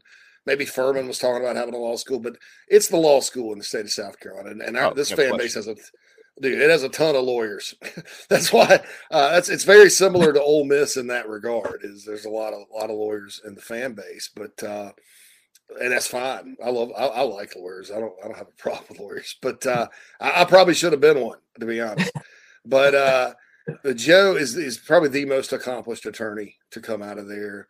Uh, and you, you talk about a guy that gives his all. You know, that signed at Neyland Stadium, I will give my all for Tennessee today. I bet Joe has a sign uh, in his house says, I'll give my all for South Carolina, University of South Carolina today because he absolutely does. Um, I think sometimes people kind of why doesn't Joe Rice pay for NIL or do that? Well, he, he contributes to that. Trust me. Anybody, uh, anybody and, and, that ever questions Joe Rice and NIL or anything yeah, and his commitment is, or any ignorant commitment. and needs to find a new hobby. Because I can assure you right now, yeah, dude, that Joe Rice that has done a hundred billion things more for that university than anybody. Than anybody about that. Find dude, another yeah, team is, he, to pull for. And he's an amazing person. Like he he could be a, you know, people that kind of success. Uh, and, I, I always say this about Mike Morgan. You know, Mike is one of the best human beings I know, and has every reason in the world to be arrogant. Uh, Joe's same way. You know, same type of guy. Yeah. Uh, I don't know him as well as I probably should, but I, I know everybody that does, and th- there's nobody that says bad words uh, about Joe Rice. And this yeah. is a, to, to me, it's it's the the thirty million's great, but seeing his name up there, that that to me is priceless because that's that's that's that's this school honoring a real deal dude, right? And uh, through the years, maybe it hadn't, maybe South Carolina hadn't always honored their real dudes, but this is a real dude. And uh, congrats to the university and to Joe uh, on a very, very special day. And uh, that, you know, that kind of gift too can really raise the level uh, of your of your law school, which is already excellent. So I, I just I can't say enough good stuff about it. Uh, he is he is out. His whole family, uh, they're wonderful people. They really are, and they uh, you would never know. You never know that he is who he is and and all those type things if you know what i'm saying if you just happen to meet him on the street. Most people probably have no idea who he is when they do meet him. And then someone says by the way that's joe rice. Oh he's just he's just that type of guy. So uh Yeah. thank you joe for everything you've done for decades for the university of south carolina both on the field and off the field. All right this guy did something on the field for the gamecocks as well. His name is the original one nine. I'm just kidding. We call him mike uh, glad to have you again uh, this week, and um, look looking for their second win in a row for the first time since they did it last November against Tennessee and Clemson. That was fun. But if they could beat Clemson this year, maybe that's part of four in a row, Mike. I don't know, but you got to get number two first. So, um, you know, Vanderbilt's had a long year, Michael. We we know that it's it's been difficult for them to kind of to get off the mat. They're they they've they've had some talent issues. They've had some injury issues. Uh, they had the transfer portal bid them. Ray Davis, as JC pointed out just a little bit ago, is now up the road in Kentucky. We'll see him next week uh, coming to Columbia. Uh, right after Darude, by the way, rocks our faces off outside of Williams-Brice Stadium. Uh, the Dores have given up 31 or more points in eight straight games during that stretch. Mike, they've allowed 37.25 points per game. They're 114th in the nation in pass defense when their offense in SEC contests has only scored 17 and a half points per game. So all those numbers seem like that's a pretty good sign for the Gamecocks. But uh, based off what we saw last week, where is your head coming into this ball game? What are you looking to see early on? Yeah, I mean, I think you know, looking at last week, I think Jacksonville State's a good football team. Um, you know, I don't think they really got enough credit uh, for what they've done all year. Um, their quarterback um, was a really good player and battled his tail off. I think Rich Rod really called a good game. Um, they had a good game plan coming into it, but I think our defense stepped up when when they needed. You know, once again, the the, the big plays kind of bit us in the tail. Um, but you know, you see what happened when you know at the end of the game. Um, it was really cool to see you know what Stone Blanton said about breaking down that play, and you know by watching film, that's something that they did a lot in the red, you know, in the red zone, in big time moments when they needed plays. And so it was cool to see that, you know, all that paid off. Knowing he knew that rub route was coming, being able to get around it or get, or get through it without being affected, um, and knowing where the running back was going to be, knowing where the ball was going to be, and you know it, it paid off. You know, I know it was tough seeing uh, Jacksonville State driving at the end of the game with a chance to win it or tie it. Um, and you know, I know a lot of people look at that and rubs in the wrong way, but you know, we're you know this this team is is battling hard. There's so many injuries that we've had to overcome. Um, I think it's just you know it's it's helped, but it's been a tough year. Um, I think injuries have played a lot a lot into it. But uh, you know, I think you know I know this this team's taking it one game at a time, and you know preparing for this game like they will Kentucky, like they will for Clemson, and coming out and trying to play our best game. But you know, it's nice to see you know Mario Anderson start to start to go. Like I said, I said it for a couple weeks, I think he's like he, he's he's so close to just breaking some.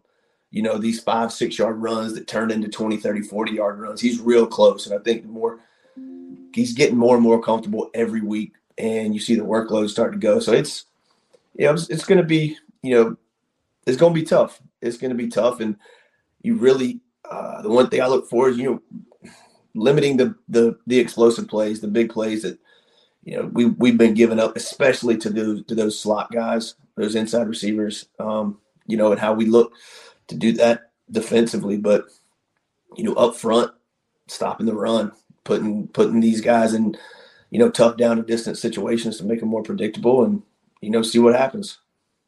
All right, here's the, here's the most important question. I'm going to pull the pull the panel here. That would consist of the original one nine, Mad Dog, and Schubert. Doesn't the name Ken Seals sound like he has an OnlyFans page? Do you subscribe, Mike? Ah, that's tough. Is, is, is he your quarterback? um, Ken- here's Ken some numbers. Seals. Here's some numbers on him though, which is a little interesting. Uh, he does have five starts in the SEC versus SEC Western teams. He has thrown for an average of 91. 91. That's it. 91 yards per game, one total touchdown and two interceptions. And in three starts versus the SEC East, he's thrown for 247 yards per game with six touchdowns and two interceptions. Interesting numbers, huh? That is very interesting. I look, Carolina got th- four turnovers last week. Mike, they have I, I I was venting to you on the phone about this last week. Um and that this team you can make the argument and over the last couple couple of years, well now three I guess 3 years, a few years. Uh, unless they it, when it's not really the argument, I mean it's it's factual, right?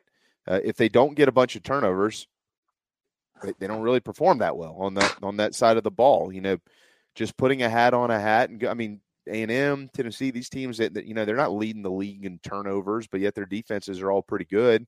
Got pretty good players, coach pretty well. Put a hat on a hat, go out there and beat you up. They don't need you to turn it over two, or three times to try to you know score points or whatever it is. Um, this program just hasn't seemed to quite get there yet, Mike. They've if they're not getting turnovers, they, they don't seem to be winning games. I I don't know that they would have won the game last week against Jacksonville State had they not received four turnovers. The most notable one being the pick six, right? So, I mean, is that something that you can kind of get on a? It's it's turnovers are. It's not like it's not like you just push a button and they just happen. You got to got to force them, or you got to have a little luck.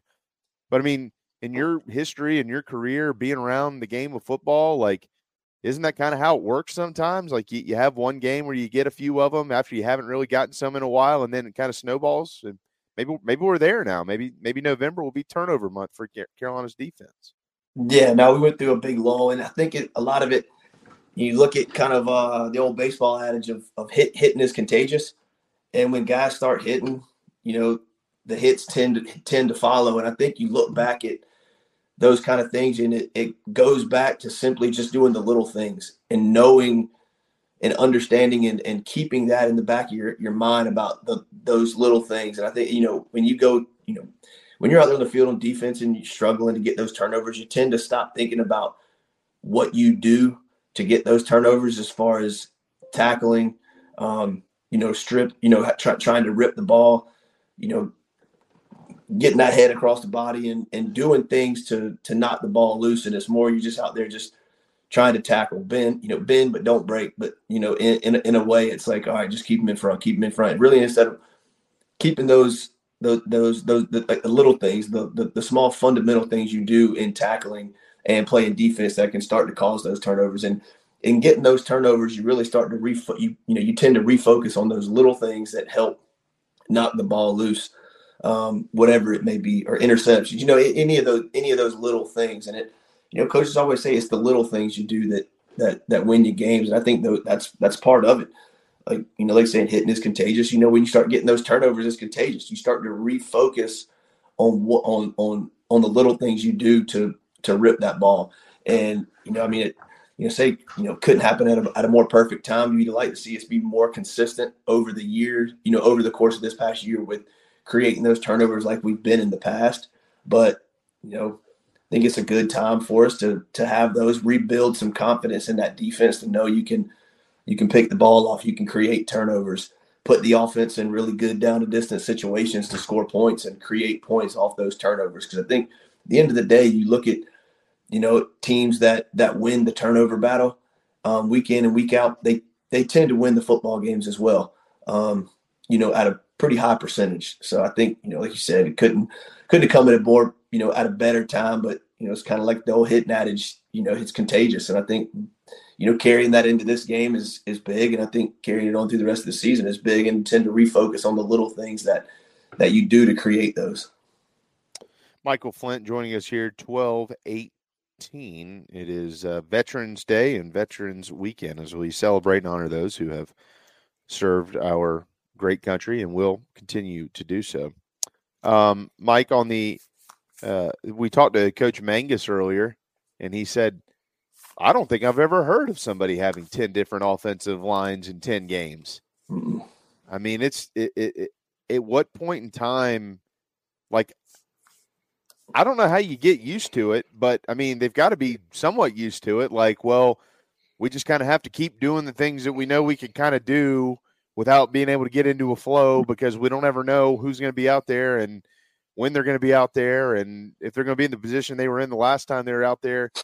Can you can you now that we've seen it uh, through nine games and we got three to go? When you evaluate the offense week in and week out, like how do you how do you begin to evaluate it and then begin to formulate what we may see moving forward when you don't know who's playing up front. Like I'm just asking you, like the, the, viewer, like you're watching the game, you have a football mind. How much do you account for what's going on up there towards what the overall what the offense is doing overall?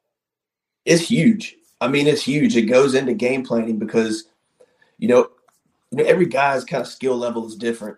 What they're good at is different from you know run block, run block, pass block, understanding of the offense, what you're supposed to be doing. Um, it's a big, it's a it's a critical factor. I think that you know a lot of folks don't don't really put enough put enough stock into. And when you got when you got a when you got guys consistent, you know, in and out and a consistent rotation of guys that are just flowing in, flowing out, you got to take a lot of what their strengths and weaknesses are into play and how meshes with the cohesiveness of that offensive line. I mean, when you got guys rotating in and out, it makes it tough. When you got a guy like, you know, Vershon Lee playing right tackle and then, you know, he's not there, it makes it a little more difficult. I mean, Vershon's a guy who's extremely extremely athletic that you know can can get out and get get up front, you know, whether it be you know in the screen game. Um, you know, you got a guy that can that can drop, drop, and then go and take off and be really effective. And, and and that's a big part of his game is that athleticism, getting in space and let you know letting him block. You know whether whatever certain kind of play calls that may be, um, and how you utilize their athleticism with guys that can move maybe a little bit better than others. Um, schematically, what you do up front is huge as well. Um, you know whether it's you know what what type of zone zone runs you're going to run, or you know the pull, you got guys pulling. Um, you know you tend to you know, guys that have to that aren't as don't have as good of a knowledge. You can't really run a whole lot of different stuff schematically and really trust it. But then when you got guys in there who have experience, who know what they're doing, you can you can do things different and get a little more creative up front to make sure you're, you know, you don't you don't put too much on those guys that don't know as much because then that just kind of starts to create chaos. So a lot of it comes down just to the, you know, who's playing where. I mean, you look at Vershon Lee playing tackle, guard, or center. It's like he's done it all. Nick Gargiulo, um, you know where where he's at. The guys you tend to run behind a little more.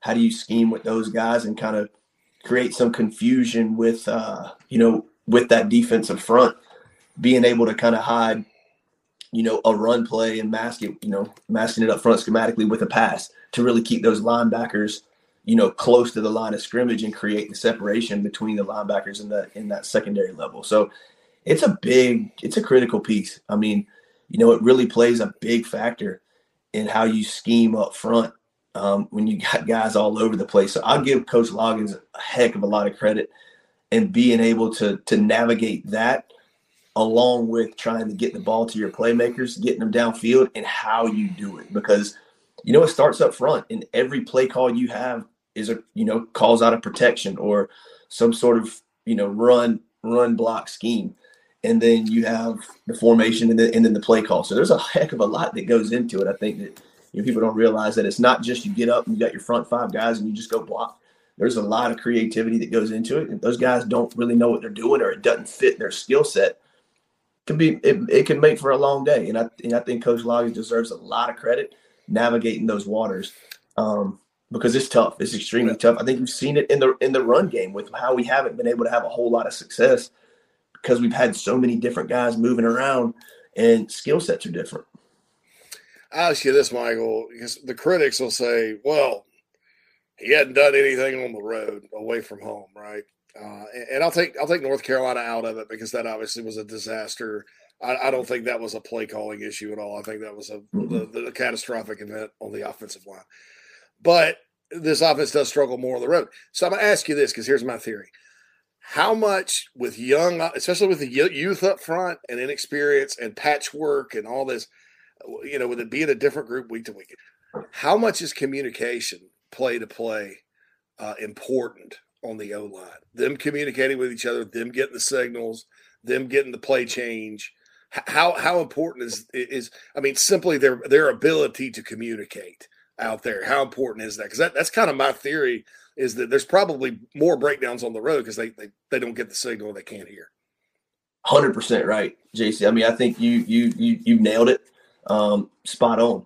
Uh, communication is huge up front. When you see the center looking up, pointing, and talking um, at home, you can tend to hear, you know, what he's saying, um, you know what what they're looking to do. But on the road, you, it's hard to hear stuff, and you, I mean, you can see and you can point and do all these things, but when you can't communicate down the line with each other, it makes it a whole heck of a lot harder. I mean, I think Missouri is a prime example of that. Um, Missouri did a lot of two gap stunt with slanting the tackles hard, or you know the end of the tackle hard and looping guys around. Um, you could see that you know we weren't we, couldn't quite get it. Um, you know we were a little slow with it, but I think when you got guys that that, that can communicate up front, and you know there's different terminology and language for you know guys slanting um, towards different gaps that you can that you can allude to to say if you if you see this however you turn however you deem it you probably you know it's probably 95% chance there's a guy coming behind so be ready. And you know however you communicate that um, within the, the terminology within the offense you know is is critical. I mean you you nailed it and i think that's a large part of it when you got you know a rotating convoy of guys in there and you got you know the quarterback of the line that's the center you know, is changing, you know, between a couple of guys, it, it's it's huge. I mean, it's really big, especially for those freshmen. And when you can't really communicate verbally along the line and you know see what guys are looking at, it makes it a whole heck of a lot harder, especially on those young guys. Yeah, yeah. I, I think that's a that's a reason it's more, a little more leaky and less yeah, leaky, less leaky at home. I'm not saying they played well last week. I'm not going to give them that much credit, but uh, the pass protection was um it's okay. You know, I guess the, the announcers talked about I don't know, like it was a stone wall or something. I didn't really see that because they would shoot some guys through last week, especially in the run. But uh, I guess they're okay. But yeah, there is a difference between home and away with this offense, and I, and I, that's trying to pinpoint why. I think that's why. I think it's it's, it's harder for younger offensive linemen mm-hmm. and especially it's hard. Hell, if if you got different line, it's hard for older guys because you don't know who's next to you, who's doing. I mean, that's got to be confusing, and it's mm-hmm. unfortunate that they spent a whole off season making the offense unconfusing, but you're still going to be confused just basically because you, you, you got a different lineup every week. That's unfortunate. Yeah, um, you're 100 percent right. I think that's been a huge part. Um, I think the it's, it's the injuries. I mean, the injuries have really have really been tough, and the injuries up front are probably some of the most critical that that we've had that have kind of turned the direction of the season. But I think you're you're spot on with the communication piece being on the road versus being at home.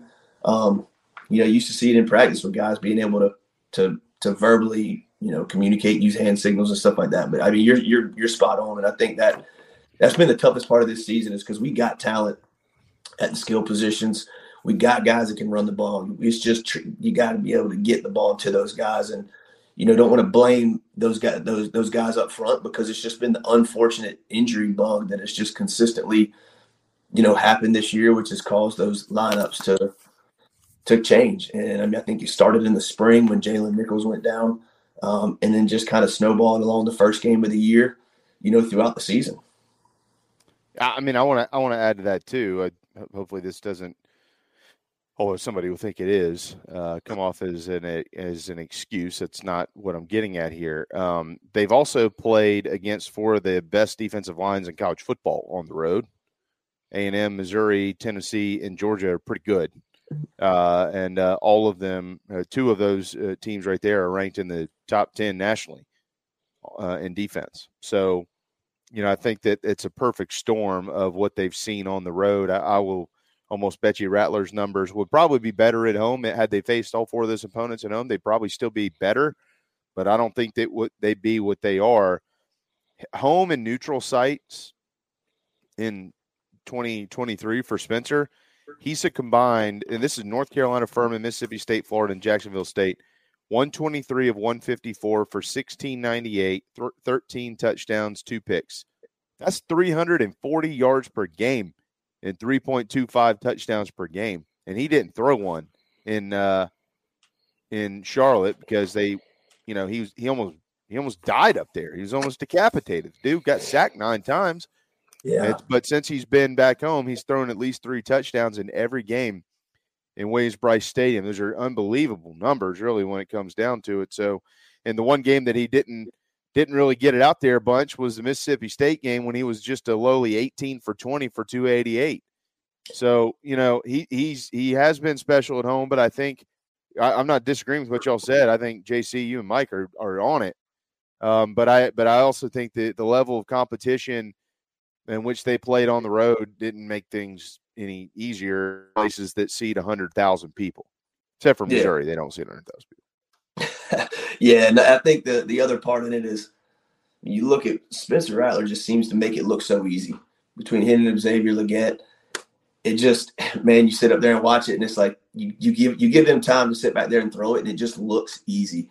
And it's tough to kind of fathom how you know we don't score just every time up and that we go up and down the field when you see those two and how they operate. Man, it's just it's been fun to watch, and just we're able to give them some time to just you know, it's kind of wild. But those guys, you know, they kind of make it look like those PGA Tour players that they go out there and hit the ball, and it makes me think that I can go out there and do the same thing because it looks so easy. And then you go out and try to do it yourself, and next thing you know, you're hitting the ball backwards and don't realize how the heck that's even possible.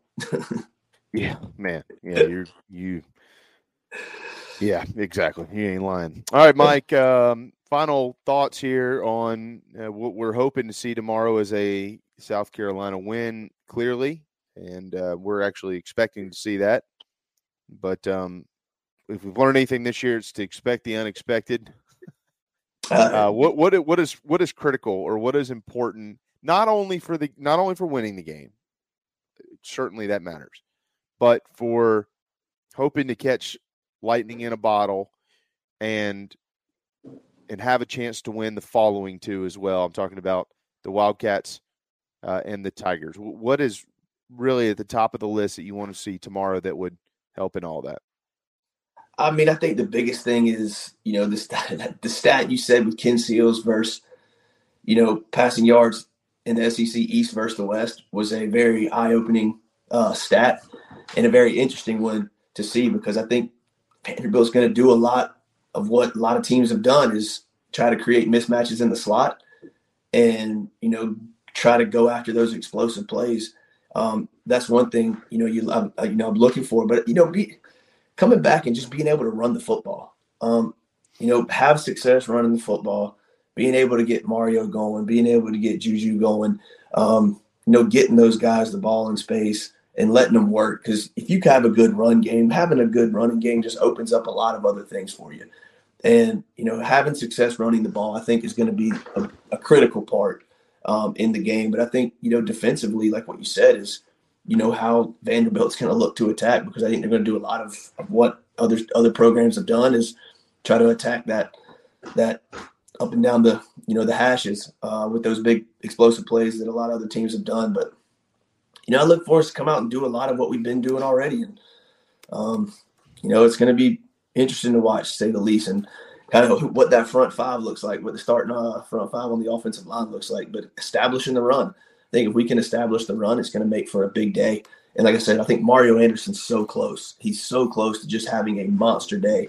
Um, and if we can get that going and allowing him to have success running the ball, I think we can we can I want to say you know we can tend to tend to walk away um, with a lot of points, but creating turnovers and running the football, I think you know building off last week with the turnovers and then running the ball is the I think the two biggest things that that, that we could have that could help us have a big day uh, tomorrow. Mike, uh, hopefully they get win number four. That keeps all hopes alive and keeps the party jiving for Darude when he comes next week. Are you gonna? What are you doing for that? Are you gonna like you gonna paint your chest or your face or both? Are you gonna? What are you gonna do? Uh, Man, there's no telling. There's no telling. like that's a classic Flint response, man. There's no probably telling. have a few. Probably have a few cold ones. Celebrate. A few. Yeah. There's still a lot to play for this year, so hey, I'm, you know, I'm hoping we keep fans in the stands and butts in the seats and loud, and you know, keep the environment electric like what we've been able to do all year. Because you know, there's still a lot on the line.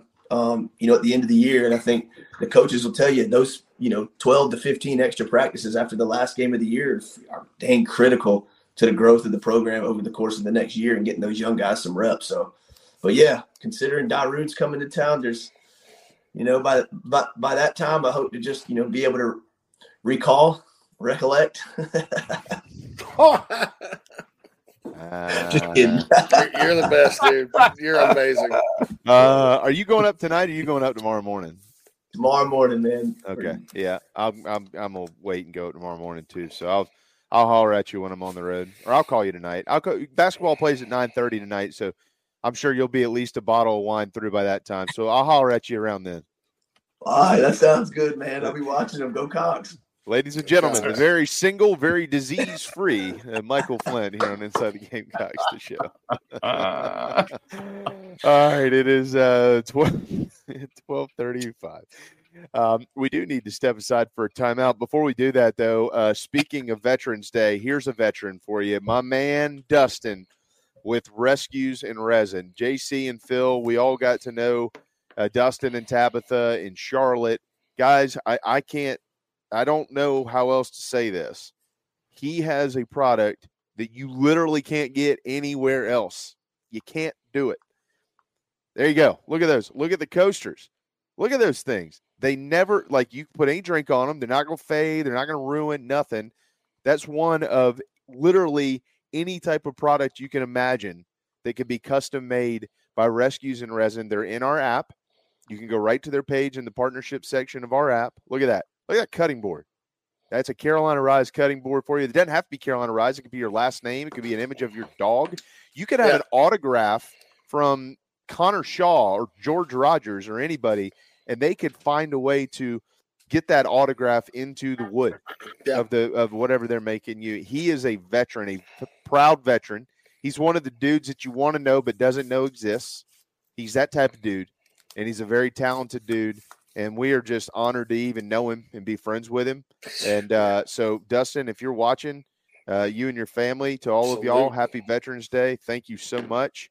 And uh, thank you for being partners with us. And I'm telling all of y'all in our, in our audience, if you want custom products for, for Christmas, you better get your order in now. I, I, I I don't know how else to say it. He's doing something for me. I hope he'll do something for all of you because he does something for a lot of people. I didn't want to say something, JC. Go ahead. Yeah, dude, he's, just, he's one of the greatest people I know. I mean, uh, just a stand-up guy. His wife's a great person. Well, we love those guys. They're also official. They have, they can do officially licensed stuff. They can do the Block C if they want and all that good stuff. They worked it out with the school uh, to do that. But um, anything you want, man, and uh, it's it's quality stuff. And it, you know, every year, if you're like me, I, I, want to get gifts for people, but I don't always know what to, you know, what to do. And I, I but I like to get creative with it. You know, this is creative. You can't find this stuff just at the store. You know, No. you- can't go to Target last on Christmas Eve and find this. So, uh, I'd get your orders in and and get uh, get them rocking and rolling, man, because it's uh, it's quality quality stuff, and it uh, and they go the extra mile to not only support the Gamecocks, support what we do here on the show, support the bigspur.com, but also they are very, very, very highly supportive of Carolina Rising NIL. Um, Yep. So you're you're helping everything, uh, including just getting a hell of a product when you when you buy from them. Yep, it's uh, it's incredible what they do. They send a percentage of the sales uh, to Carolina Rise, just so you know. So, and it's a good percentage. It's not like that sneaky percentage in the fine print that other people do. Oh, it's a big percentage. I actually, Hey, I no, just no kn- offense, JC. I actually told him I was like, I don't think you you should give that much. Uh, You're doing a lot of work with this. He's like, No, I want to. I was like, Okay, I'm staying out of it. No, seriously. Uh, yeah, you didn't tell me the numbers, Jamie. And I, I, I talked to him the other day. I had no idea what the numbers Yes. were. And I was like, really? I I know. like, dang, man. Thank you. I, I Yeah, I told him I was like, you, you know. Anyways, well, yeah. So, thank you guys. They're they're the best rescues in resin, and um, hope you'll hope you'll use them for your most unique Christmas gifts this holiday season. All right, we still got to drive around the SEC. We've got plenty of games to pick. Uh, some I've got I got some stuff that you'll have a lot. We're all gonna have a lot of fun with with this Kentucky Alabama game. Uh, with the extra mile today, if you'd like to call it that. We've got some extra scouting coming up on uh, Vanderbilt as well. Hoops plays tonight. I see our dear friend Matt Anderson is in the Nana Sports chat box. And uh, we are certainly glad to have old Matty in here today as well. So we hope you'll stick around. We got an hour and 21 minutes left in the programming. Mad Dog is it in control, and he's going to send us to break. We'll be right back. Hey folks, it's JB, and as we all know, it's football season. My favorite place to shop for myself and the family is Gamecock Traditions in Lexington. They have the widest selection of Gamecocks attire, plus all the cool accessories for tailgating, cooking, kids, shoes, hats, and so much more. Most importantly for me, you can order online at GamecockTraditions.com and it's shipped timely to your door. I've been shopping here for years, and I hope you will too. Order online right now on the Chief Sports app. Go Gamecocks. Tony Pope State Farm is your go to agent anywhere in South Carolina, North Carolina, or Georgia for the service you deserve at the price you want. So try combining your home, life, auto, and or small business insurance today.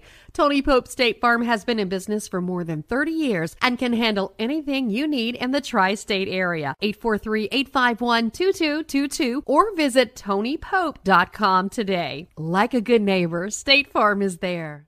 If you're on Medicare currently or approaching eligibility, it's time to enroll in a Medicare plan that meets your needs. Palmetto Medicare is here to help you through the process. Palmetto Medicare's owner, Brian Spencer, and his team of experts are here to assist you. Learn about the benefits and enroll in a plan that will cover as many of your medical costs as possible. Some of the advantages of Medicare health plans may include variety of plan choices, increased benefits, lower premiums, and more. Give Palmetto Medicare a call to discuss your insurance and help get the exact coverage for your needs today.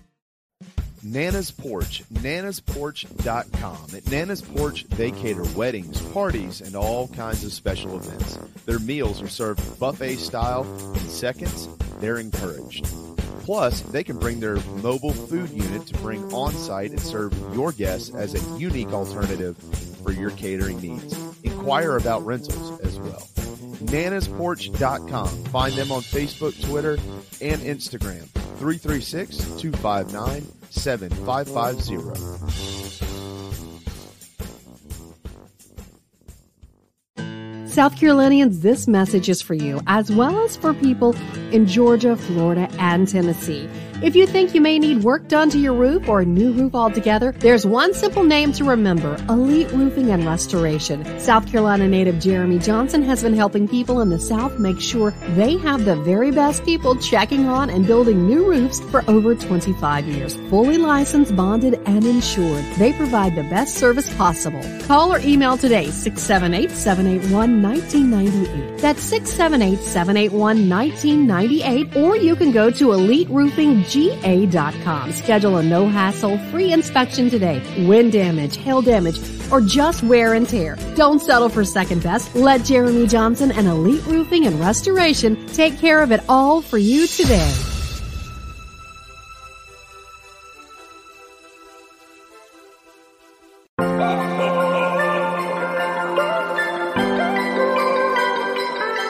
Hey Gamecock fans, Mike Borkins here. During my time in Columbia, one of my favorite places to eat was Salsaritas. When I go back now for work or any other reason, it's still Salsaritas. Yeah, I'm like you. I love tacos. I love Tex-Mex. Where are you going to go to get them? Well, you've got two convenient Salsaritas locations, one in Lexington in the Target Center and one in West Columbia as well. Now, if you like tailgating, and who doesn't? Whether it's for a football game or anything else, they've got the catering hotline. Get yourself some Fiesta packs to take tailgating. Get yourself the Three Amigos bundles for tailgating. They make catering easy with a fresh, hot setup. And again, you just call the phone number 803-543-6297 to set it up. You can also look them up online or you can even download the app. Salsaritas is just a cut above the rest. That's why they're serving Williams Brice Stadium and the South Stands, also serving in the Colonial Life Arena. Again, that catering hotline number, make it easy for you and the folks out there. You don't need to settle for sandwiches every time. 803 543 6297. 803 543 6297. Shop Charleston Fitness Equipment this holiday season. Major discounts on treadmills, rowers, ellipticos, and more. Proud partners of Carolina Rise, Inside the Gamecocks, and the Chiefs Sports Network. CharlestonFitnessEquipment.com 843-388-0999. Charleston Fitness Equipment this holiday season.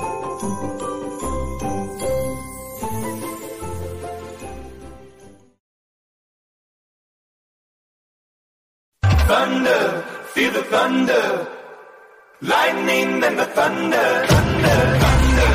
Feel the thunder. Lightning and the thunder, thunder, thunder. Feel the thunder.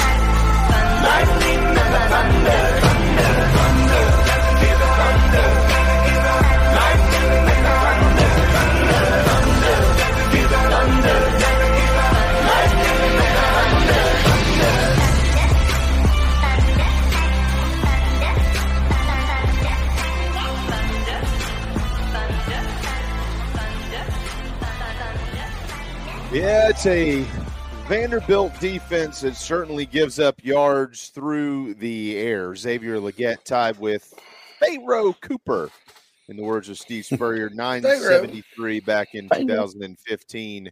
The next one on the list is a guy named Sidney, who sits at 1,090. So old Xavier Legette, Legette, as he once told us in North Mount Pleasant, is 117 yards shy of Sidney Rice to be fifth all time in uh, single season receiving yards. And matter of fact, guys, he don't have that by halftime. he he's it, yeah. I mean, he, you got to get to eleven forty three. Sidney is second at eleven forty three. Um, that he did that back in 05. And so you're talking about 143. You're talking about 170 yards. If he gets 170 this weekend, he'll have the he'll be second all time in single season receiving yards behind Alshon. And as I pointed out just a couple of days ago, it's possible he can get if it. They, yeah, if they get to a bowl and win out, and he has huge games in all of them. I mean, it's tough because that's 50, you're talking 1,500 receiving yards. I think Alshon had that year. That was Yeah. 2010.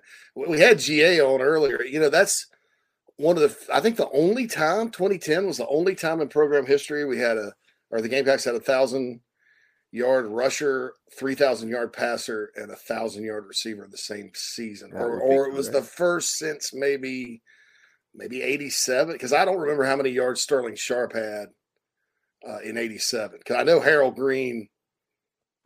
Did Todd go over 3,000 in, in Ster- no, Sterling only had 915 in 87. Okay. All Um, right. Cool. I think it was the first time ever that that happened, and that was orchestrated by GA Yeah. and Steve. Yeah, he's Yeah. 544 short of Alshon because Alshon's got 15, 17 in 2010. And now Alshon did that in 14 games. Xavier can't play in 14 games. He can play in 13.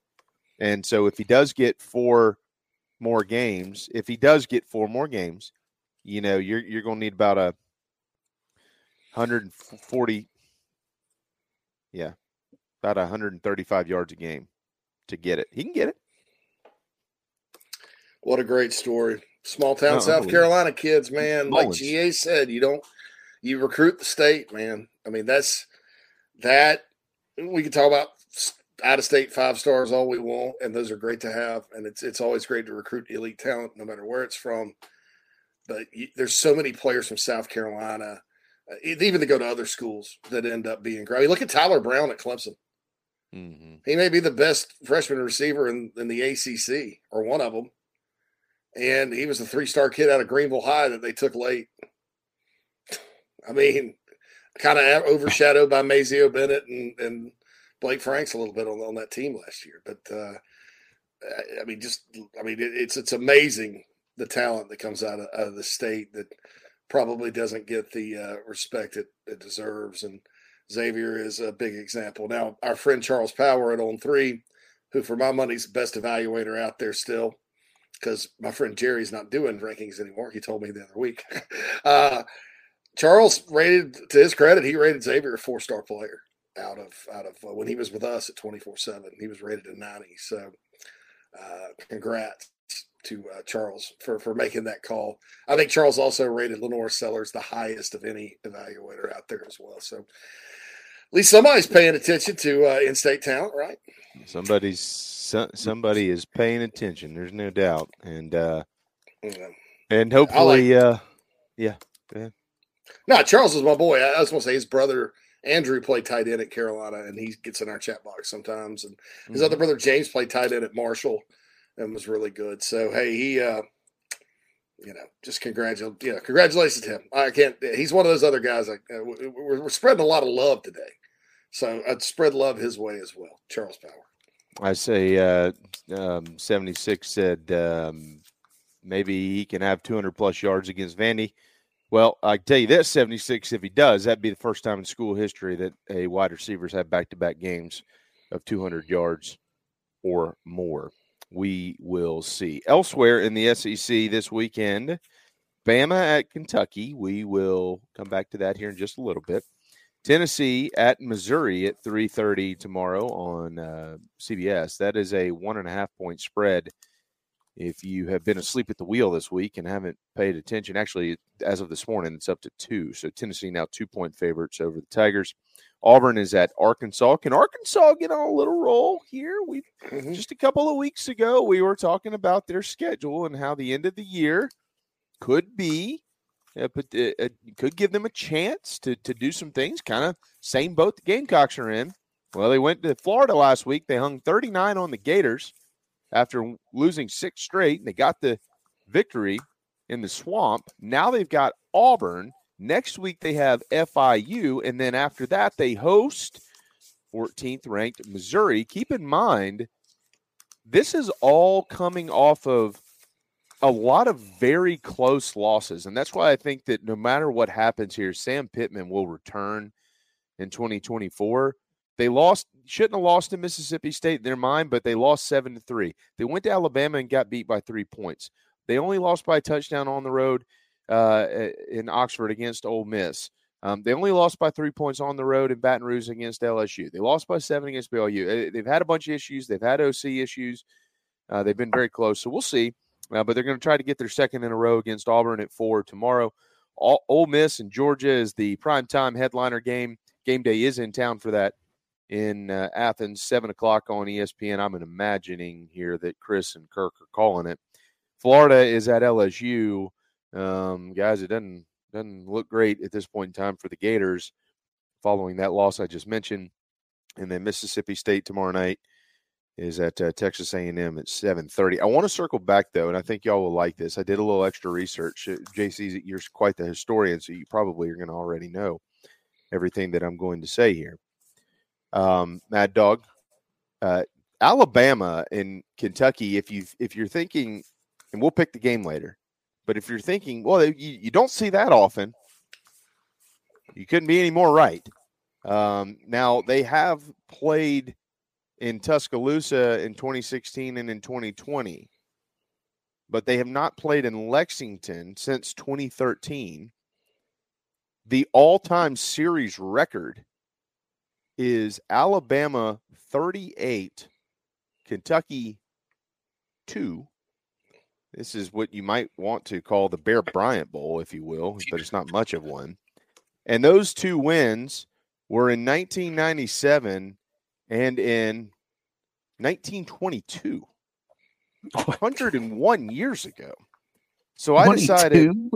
I would go back and do a little bit of research and figure out what the world was doing eh, back in 1922 and alongside 1997 because 97, although it doesn't seem that long ago, it was 26 years ago, boys and girls. Some of the folks in our chat box that know more than everybody on the planet, like I once did at 26, weren't even born yet. So I decided, well, let's take a look. Well, so back in 1997, the last win for the Wildcats in this series, which did come in Lexington, 40 to 34. Google was just registered as a domain name. Wow. A new home, a, the median cost of a new home in America was $176,000. You can't buy a bathroom for $176,000 anymore. The median household income was $37,000 in the United States in 1997. That's hard to believe, but it's true. The retail price for a gallon of gas, $1.22. Seinfeld was the number one TV show. And the number one song that day, and I know that it's still in JC's playlist, was Boyz II Men Four Seasons of Loneliness. Take your back to 1922 when it was a little bit different back then. The president was a guy named Warren G. Harding, and the vice president also was president at one point in time, Calvin Coolidge. Christian K. Nelson patented and invented the Eskimo pie ice cream bar. Phil, it changed the world for the better. Uh, got really? That Hey, Nelson, Eskimo pie. On May 5th in the Bronx, construction began on Yankee Stadium. The last Yankee. The first one, yeah.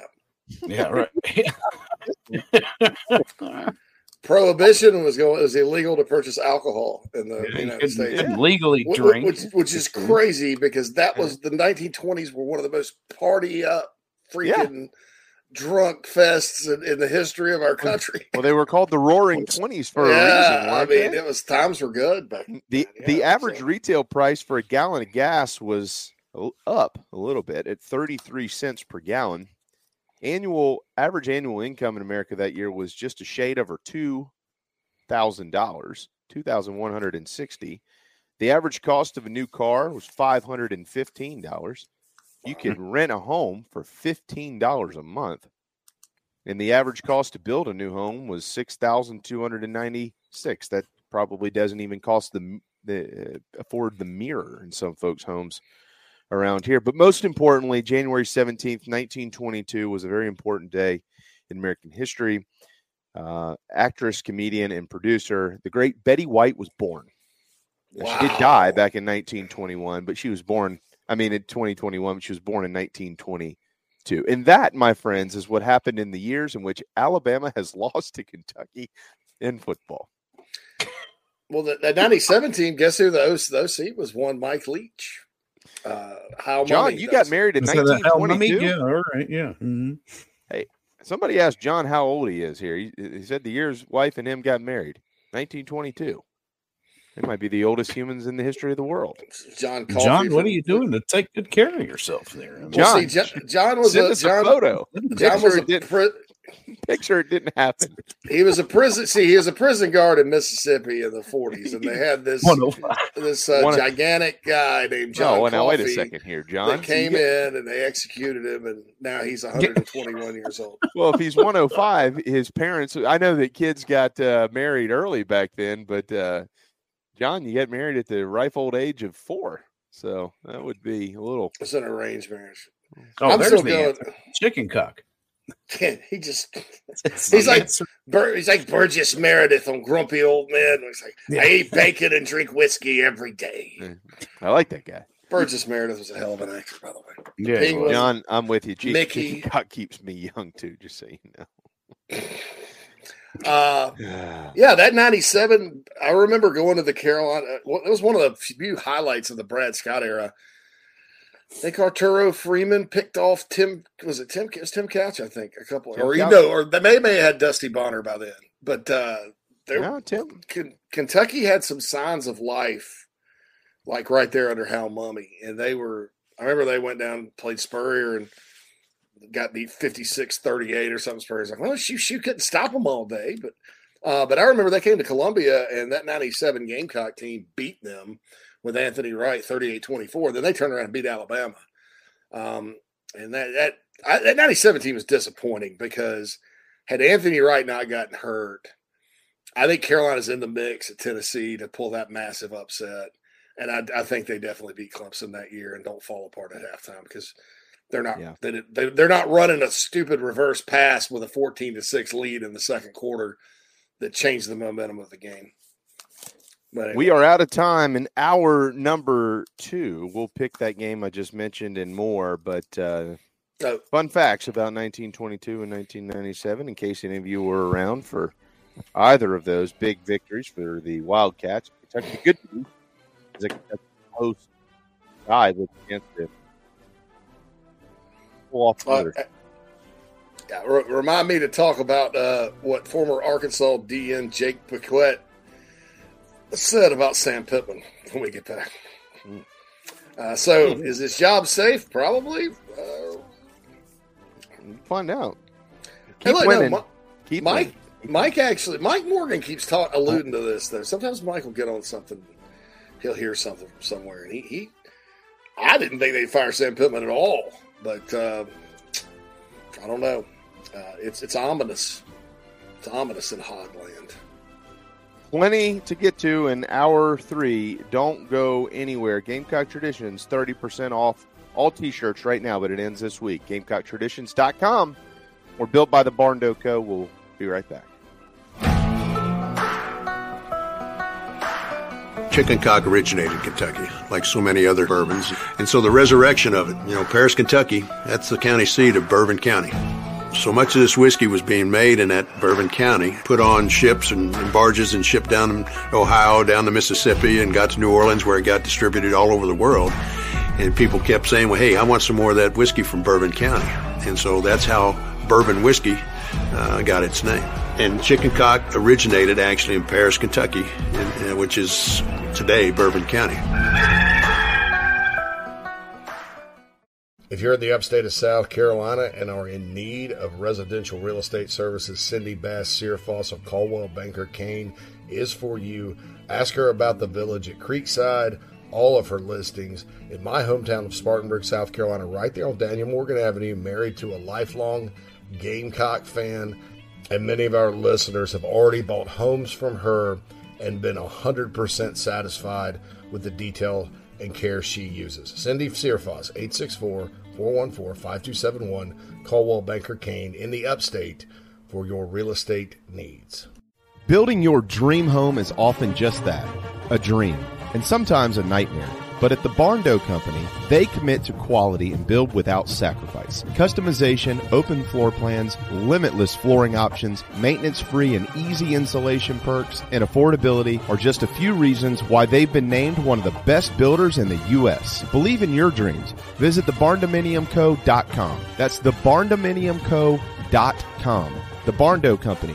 Gamecock owned, Gamecock operated. The preferred sign partner of Gamecock Athletics is Signarama Columbia, and they should be yours too. A full service sign company that handles design, production, install, and service, Signarama Columbia has helped to bring to life the perfect vision for so many all across South Carolina. Owned and operated by proud Gamecock alumni, they can handle all types of signage, including interior and exterior, vehicle graphics, and more. Go to signarama.com and find the West Columbia location or call them at 803 407 9284. Bring your brand to life with Signarama Columbia and go Gamecocks!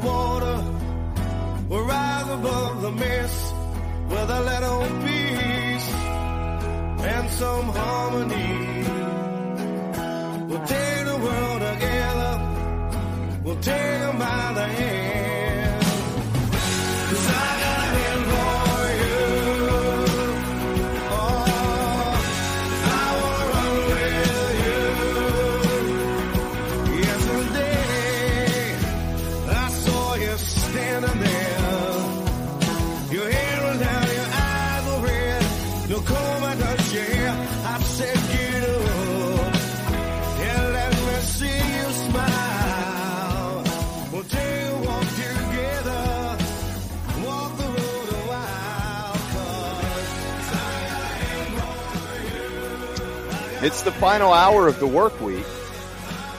Final hour of the work week. Here on Inside the Gamecocks, the show from the Signarama Studios. Welcome back, JC, JB, and Phil here until 2 o'clock. Just 57 minutes to go. And then it's off to the liquor cabinet and the chicken cock we go. Uh, here flow. to get our weekend uh, kind of moving along. We all look nice today because of our friend Perry at Britton's in Columbia on Devine Street, and if you can't get there before the game, maybe Monday if you're planning to go see DeCarry on Joiner at the Food Lion on Devine down, you know, on the other side of of Beltline there. The old Gamecock Bilo. We all know where Gamecock Bilo was. That is now Food Lion, and he'll be doing that's okay. God. His uh, he'll be doing his uh, food drive there for Thanksgiving coming up on Monday afternoon at 5 p.m. And that was from our friend Chase Belt yesterday. Was she joined us from Park Avenue? So if you're going to be in that neck of the woods, why don't you just mosey on down Devine Street and stop in and see Perry and his team, and maybe you can get one of these sweet, snazzy looking shirts that we have on or anything else that might fit you. Might be a long sleeve South Carolina shirt, might be oh. shoes, might be a belt, might be pants. I'm going to say this. Suit. The the the puffy vest because it's going to be cold tomorrow. The puppy puffy vest.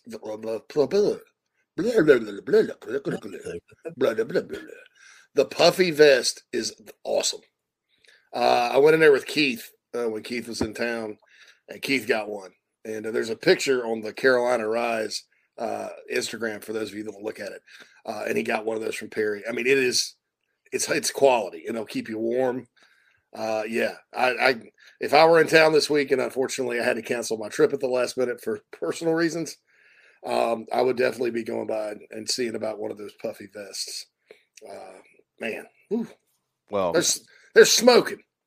Smoking. and so unique line of bow ties too if you're a bow tie guy but. yeah if you're a bow tie guy or just a tie guy you, they they have those in there too and they can also uh, they can also uh, get you fitted in the suit that you need. We've got the spring coming up as we well know. We'll get through the holidays and then you get to the spring and guess what? That means wedding season starts to kick back in and and then you look around and go oh blank i don't have a i don't have a suit for this time of the year go see Perry at Britton's. We can't thank them enough for making us look good here on Inside the Gamecocks. I look skinnier yeah. when I wear my Britain shirts. And I, mm-hmm. I, am scared to get a suit right now because I'm scared my measurements are going to come back as. we mentioned that uh, Xavier Legette could climb the ladder this weekend, boys and girls. So can Spencer Rattler. He did last week, 399 through the air, and he's now just 110 yards shy of Phil Petty uh, to be eighth all time on the passing yards list at South Carolina. He's he's not going to get any higher than fifth, and if he does get to fifth, he'll knock out Connor Shaw, and he'll probably get there because Connor Shaw is only 532 yards ahead of him, and um, and then Spencer Rattler will be in the top five all time in passing yards at South Carolina in just two years. Todd Ellis, Steve Taneyhill, Stephen Garcia and Jake Bentley are numbers one through four. All of them played for four years in Columbia. Spencer would be the only one in the top five who played for just half of that. So just imagine if you had him for four years, he probably would have blown every record ever known to man around here. Mm-hmm. Um, he would have blown blown the doors off of it, and he also might set the record for completion percentage all time. Connor has that at 65 and a half, but right now Spencer's is at 67.7 since he's been in Columbia. And um, he's got a pretty good chance to, to get that one too, guys. So he's got a big opportunity for another big game against a, a Vanderbilt defense that, although they lead the SEC in interceptions, if you haven't paid attention, they also give up a ton of yards through the air. Yeah, I mean, look, uh, Steven didn't really. So, so some of those guys didn't necessarily have four. Todd had three point seven five because he got hurt at the end. Well, but, Steve, yeah, but they were Steven got kicked off. years though. Oh, they were around. Yeah, yeah. Years. Oh, for two seasons. Yeah. He, yeah, his career is a lot like Bobby Fuller. Y'all remember Bobby Fuller from the mm-hmm. Sparky Woods era? Uh, the era apparent Todd, he transferred in from App State. He was here two years. He threw it pretty well. I think he got about 25, 2,600 yards a year. Uh, number 20, we're, we're number 20. but uh, all right, so it's it's kind of similar to Bobby Fuller in that in that aspect. But uh, Spencer's a special talent, and you're right. I mean, he he's a 10,000 yard career passer. South Carolina's never ever had that. Jake had Jake play got not gotten hurt in 2019, he would had he had a really special season, I think he could have maybe gotten there because he had the he had the numbers and he was on track to breaking Todd's record before he broke his foot. But um, yeah, uh, that's, that's great. Spencer deserves it. He deserves to go down in history. He's a really good person. Has been a great Gamecock and will be a great ambassador uh, for the school moving forward, in my opinion. Yeah, I think I think you know when you look at the game this weekend again, you know Vanderbilt um, they've given up a lot of points. and uh, they're 114th in the nation in pass defense. That's in that. So here's what's so strange about that, right? Hmm. And this is why it, it's very similar to South Carolina. And this is what I was saying. I get it, turnovers matter, but at the end of the day, they also don't matter. Like you either can put a hat on a hat or you can't put a hat on a hat, right? I mean, I'm sorry, it just is what it is. I mean, mm-hmm. Vanderbilt turns it over too, and they've they've picked guys off 11 times this year. That's the most in the league, but yet they're 114th in the nation in pass defense, and in the SEC they give up 37.25 points per game. They turn you over, but they only give up 40 points per game. Who's that sound like? So I mean, you know, I, I, I, I that needs to be fixed on the on the Carolina side as it pertains strictly to this game this week. You know, Spencer Rattler has been pretty good with the football. Most of his turnovers, I think we've all figured this. You know, we, we should all realize this have been we're down, we're trying to come back. I'm under pressure. I'm just kind of heaving it up there and let's see what happens type deal. It's been very few that have just been poorly thrown. Um, so I think he's got a chance to have a big game uh, tomorrow. Here's an here's you want to hear an interesting stat, JC. You talk about this all the time. You'll like this one. Then it's for the Vandy defense. Clark Lea's the head coach, um, so we know that he probably has a lot to do with this. All right, so in the second quarter, the Commodore, Commodores, sorry, have been outscored 112 to 52. All right, that, that ain't very good. Uh, they've been outscored by 60 points. That's uh, 60 points in the second quarter. Woo. In the third quarter, they've been outscored just 58 to 46. So obviously they get to halftime and they get some things figured out. And, you know, th- th- that's been something that, you know, South Carolina, very similar here. Once again, you know, not getting the adjustments made because they, they don't have a good first quarter either. And then they get to halftime and then, you know, able to get things done. I, we'll have to see how it works out this weekend. That's interesting. A lot of those games too with Vandy, though, JB, they're pretty big scores. Same as South Carolina, though. I mean, you're right. And It's uh, it's a similar type of deal. Um, it's uh, you know, and and, and th- things can't. It would be nice if things did not start going south defensively in the second quarter for the Gamecocks Saturday, because that's when it starts happening. Like midway, you know, about series three, it seems like the other team makes adjustments. South Carolina does not, and they start figuring things out. So that's uh, that's kind of like when Wally Burnham used to match wits with Steve Spurrier when he Mhm. was with the Gators. I remember every almost without exception, Carolina had come out, and you know Brad Scott was a pretty good play caller, pretty good offensive coach. Carolina had come out and you know they they catch them with their pants down on defense, maybe score an early touchdown or get a field goal, and then the Gamecocks would get a big stop, and everybody's like, yeah, you know the stadium's electric, and you know then maybe maybe they'd force a punt on the next one, but then Spurrier would start like, okay, all right, well, who- all right, here- here's number fifty two, and or, or whatever Shane Burnham's number was, 40, whatever his number was. And I just can I'll just run Reidel Anthony right match him up with, with this guy. 79 yards later, you know, all the Gators are off to the races and they end up hanging half a hundred. Uh, you know, that was just uh I saw that movie over and over again. It's not it's not quite as similar, but it's uh it's not quite the same, but it's there there are shades of that when you watch this defense uh, with just with the the other you know because they they the last few games they've actually gotten stops early. They, they've a and M was a good start. Missouri was a good start. They got to start stop they stopped Missouri first series. Uh, they were stopping Jax State and I don't know the other the other like I said I've said this all year the other, other side has coaches too Yep, exactly. And you know, they again there's there's a lot of um there there are similarities that both I mean, I know that people don't want to hear that, but I got news for you. It's true. Like there are similarities between these teams. I just mentioned the defensive stuff. I mean, they punt it well. They punt it better than the Gamecocks do. Can you believe that? It's hard to believe, isn't it? But you know, yeah, I- mean, it really is. I mean, Matthew Hayball is the is their punter, and I don't know if y'all realize this, but he leads all active punters across all divisions, all of them, every one of them, every one.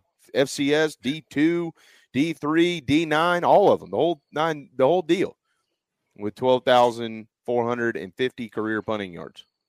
and um, he's one of only two active guys that have eclipsed the twelve thousand mark. So yeah, he's he's he leads the SEC. He's second among FBS punters this season with an average of forty eight point six. He's punted it forty one times. He's a weapon for those guys. You know, he's a weapon for those guys. So, you know, the thing with Vanderbilt is, you know, they haven't been able to stop anybody on defense through the air unless they get an unless they get a turnover.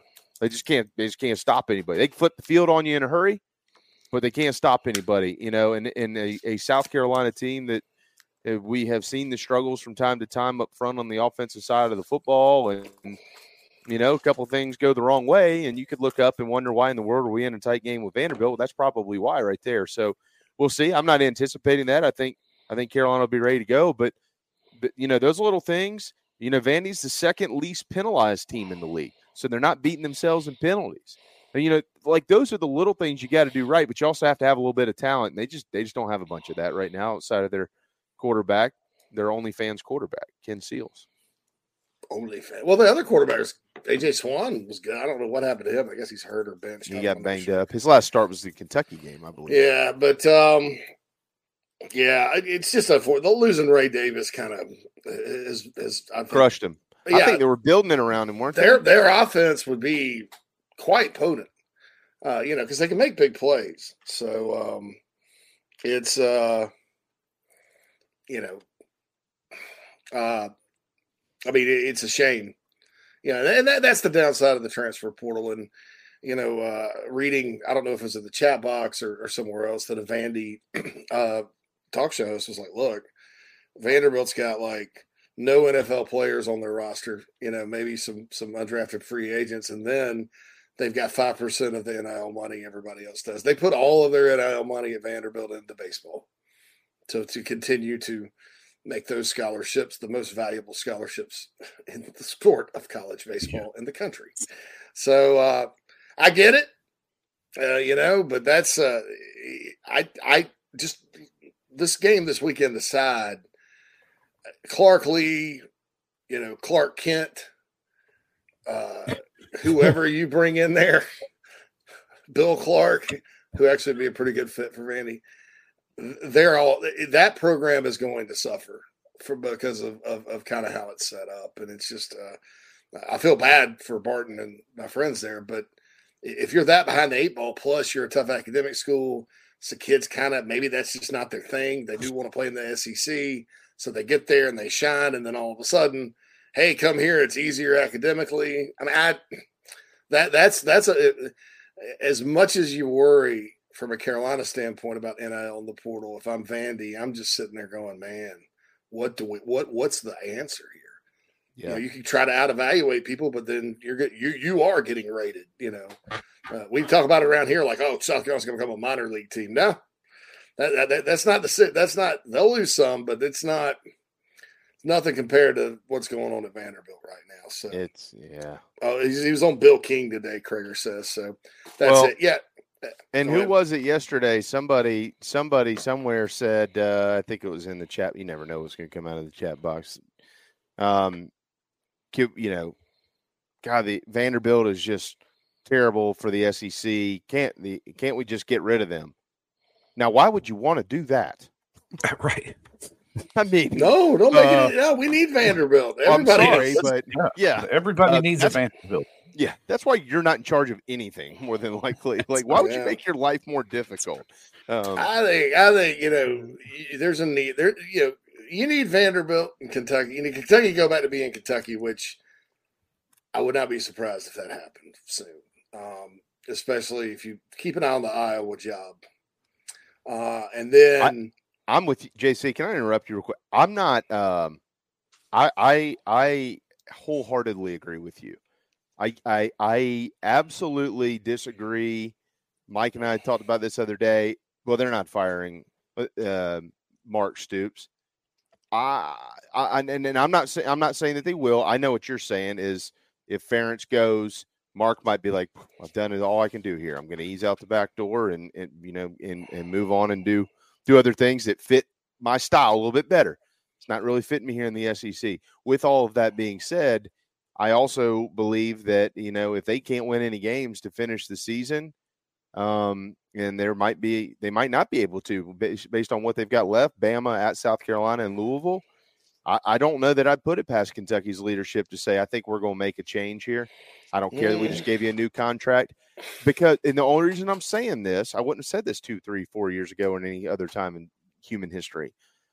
It doesn't matter. We are seeing the rules rewritten every single week, every year, and it just doesn't matter. If somebody with enough pull walks in and says, I'm done with him, and if you get rid of him and you move on and do this, you got another chip. You're in the middle of NIL every day. I got your NIL right here. It's called bourbon money. Okay. But I ain't doing it till he's gone. He's gone. I got news for everybody. He'll be he'll disappear. So I'm just saying I, am not I, I'm not that convinced that that he's just he's fine and it's all good. He's No not way. a lifer, man. I mean, that's I a good. it. It's a sweet gig because I don't know that they'd fire him if he goes five and seven. I mean, he's done so much. Uh, he's the winningest coach in school history there. But that Kentucky does have a ceiling. Uh, I think he put the plan in place where it can reach its ceiling. Um, I think Iowa, if you even even with expanding to the West Coast, I mean, it's like Mike said yesterday. Speaking of Morgan, in the middle of the SEC is a bloodbath. It is a bloodbath because you're, you know, he just went to Starkville. All right. So now you got to go play Bama. All right. That's not the middle. That's the top. When you got to go to South Carolina, that's not easy. You know, and, and they schedule crap uh, early to get wins to get the bowls, but that that's about it.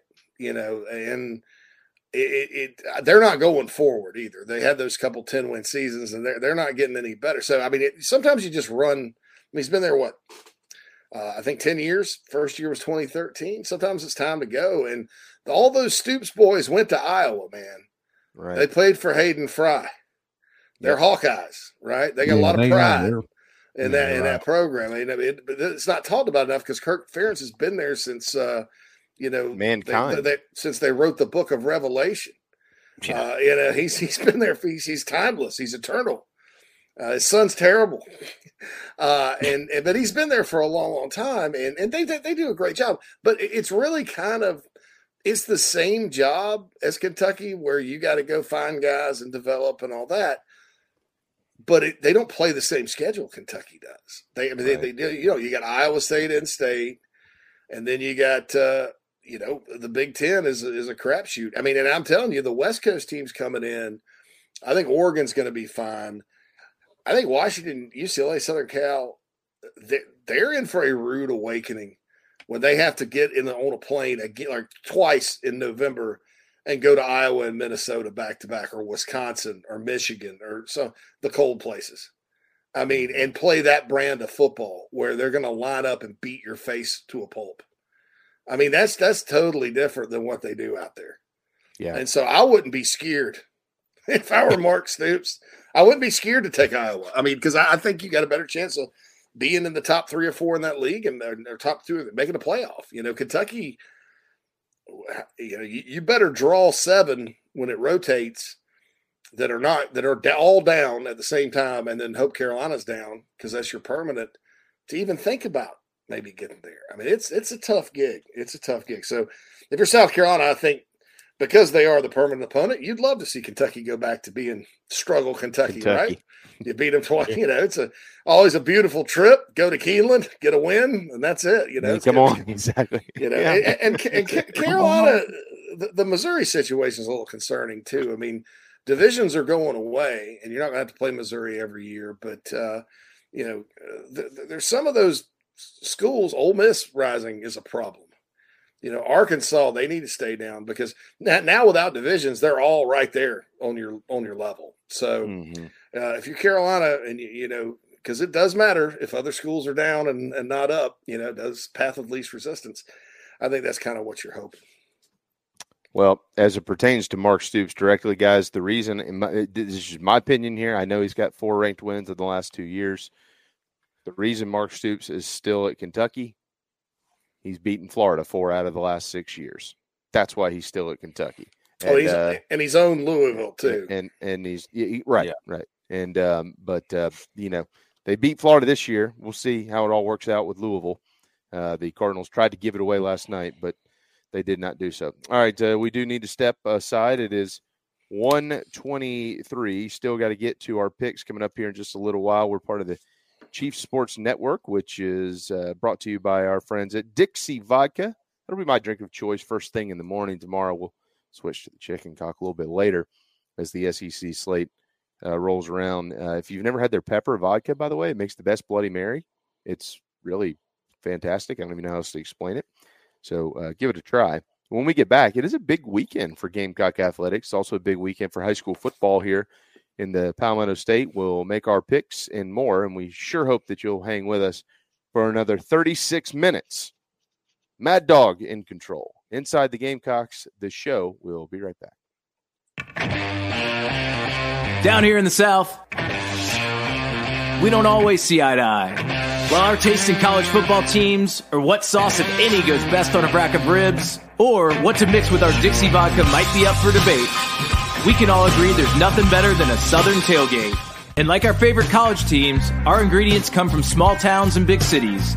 They're grown in Southern soil, are crafted by Southern hands, and proudly represent the South in our backyard and beyond. So raise a glass of Dixie Southern Vodka to celebrate being made in America and raised in the South. Electric Bikes of Charleston offers the most fun you'll ever have on two wheels.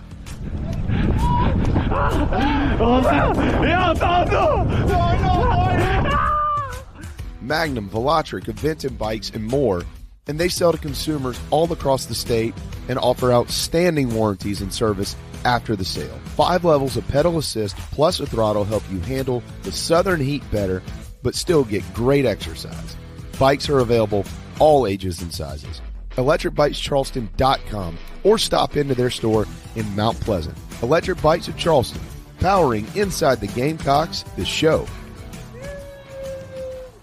Golfers and wannabe golfers, former Gamecock golfer Meredith Taylor is now a full time golf instructor in the Midlands of South Carolina. In person golf lessons are held at the Country Club of Lexington. Half hour, hour, on course 9 or 18 holes. And if you're outside of South Carolina, Meredith conducts virtual lessons. Just send in your golf swing for analysis. Gift cards are available for in person one hour lessons. Connect on Twitter at Mayor Taylor and find her online at McKellarEnterprises.org. Her email is on the website. Schedule your next lesson today with Meredith Taylor, former Gamecock golfer.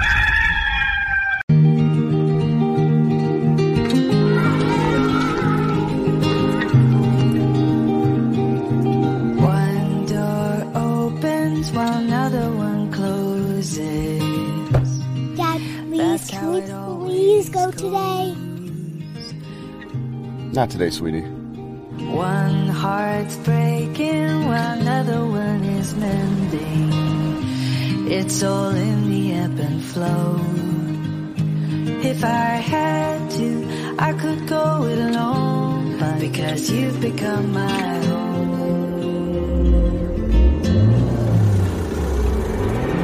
These windows could shatter to the ground. These walls could fall right down.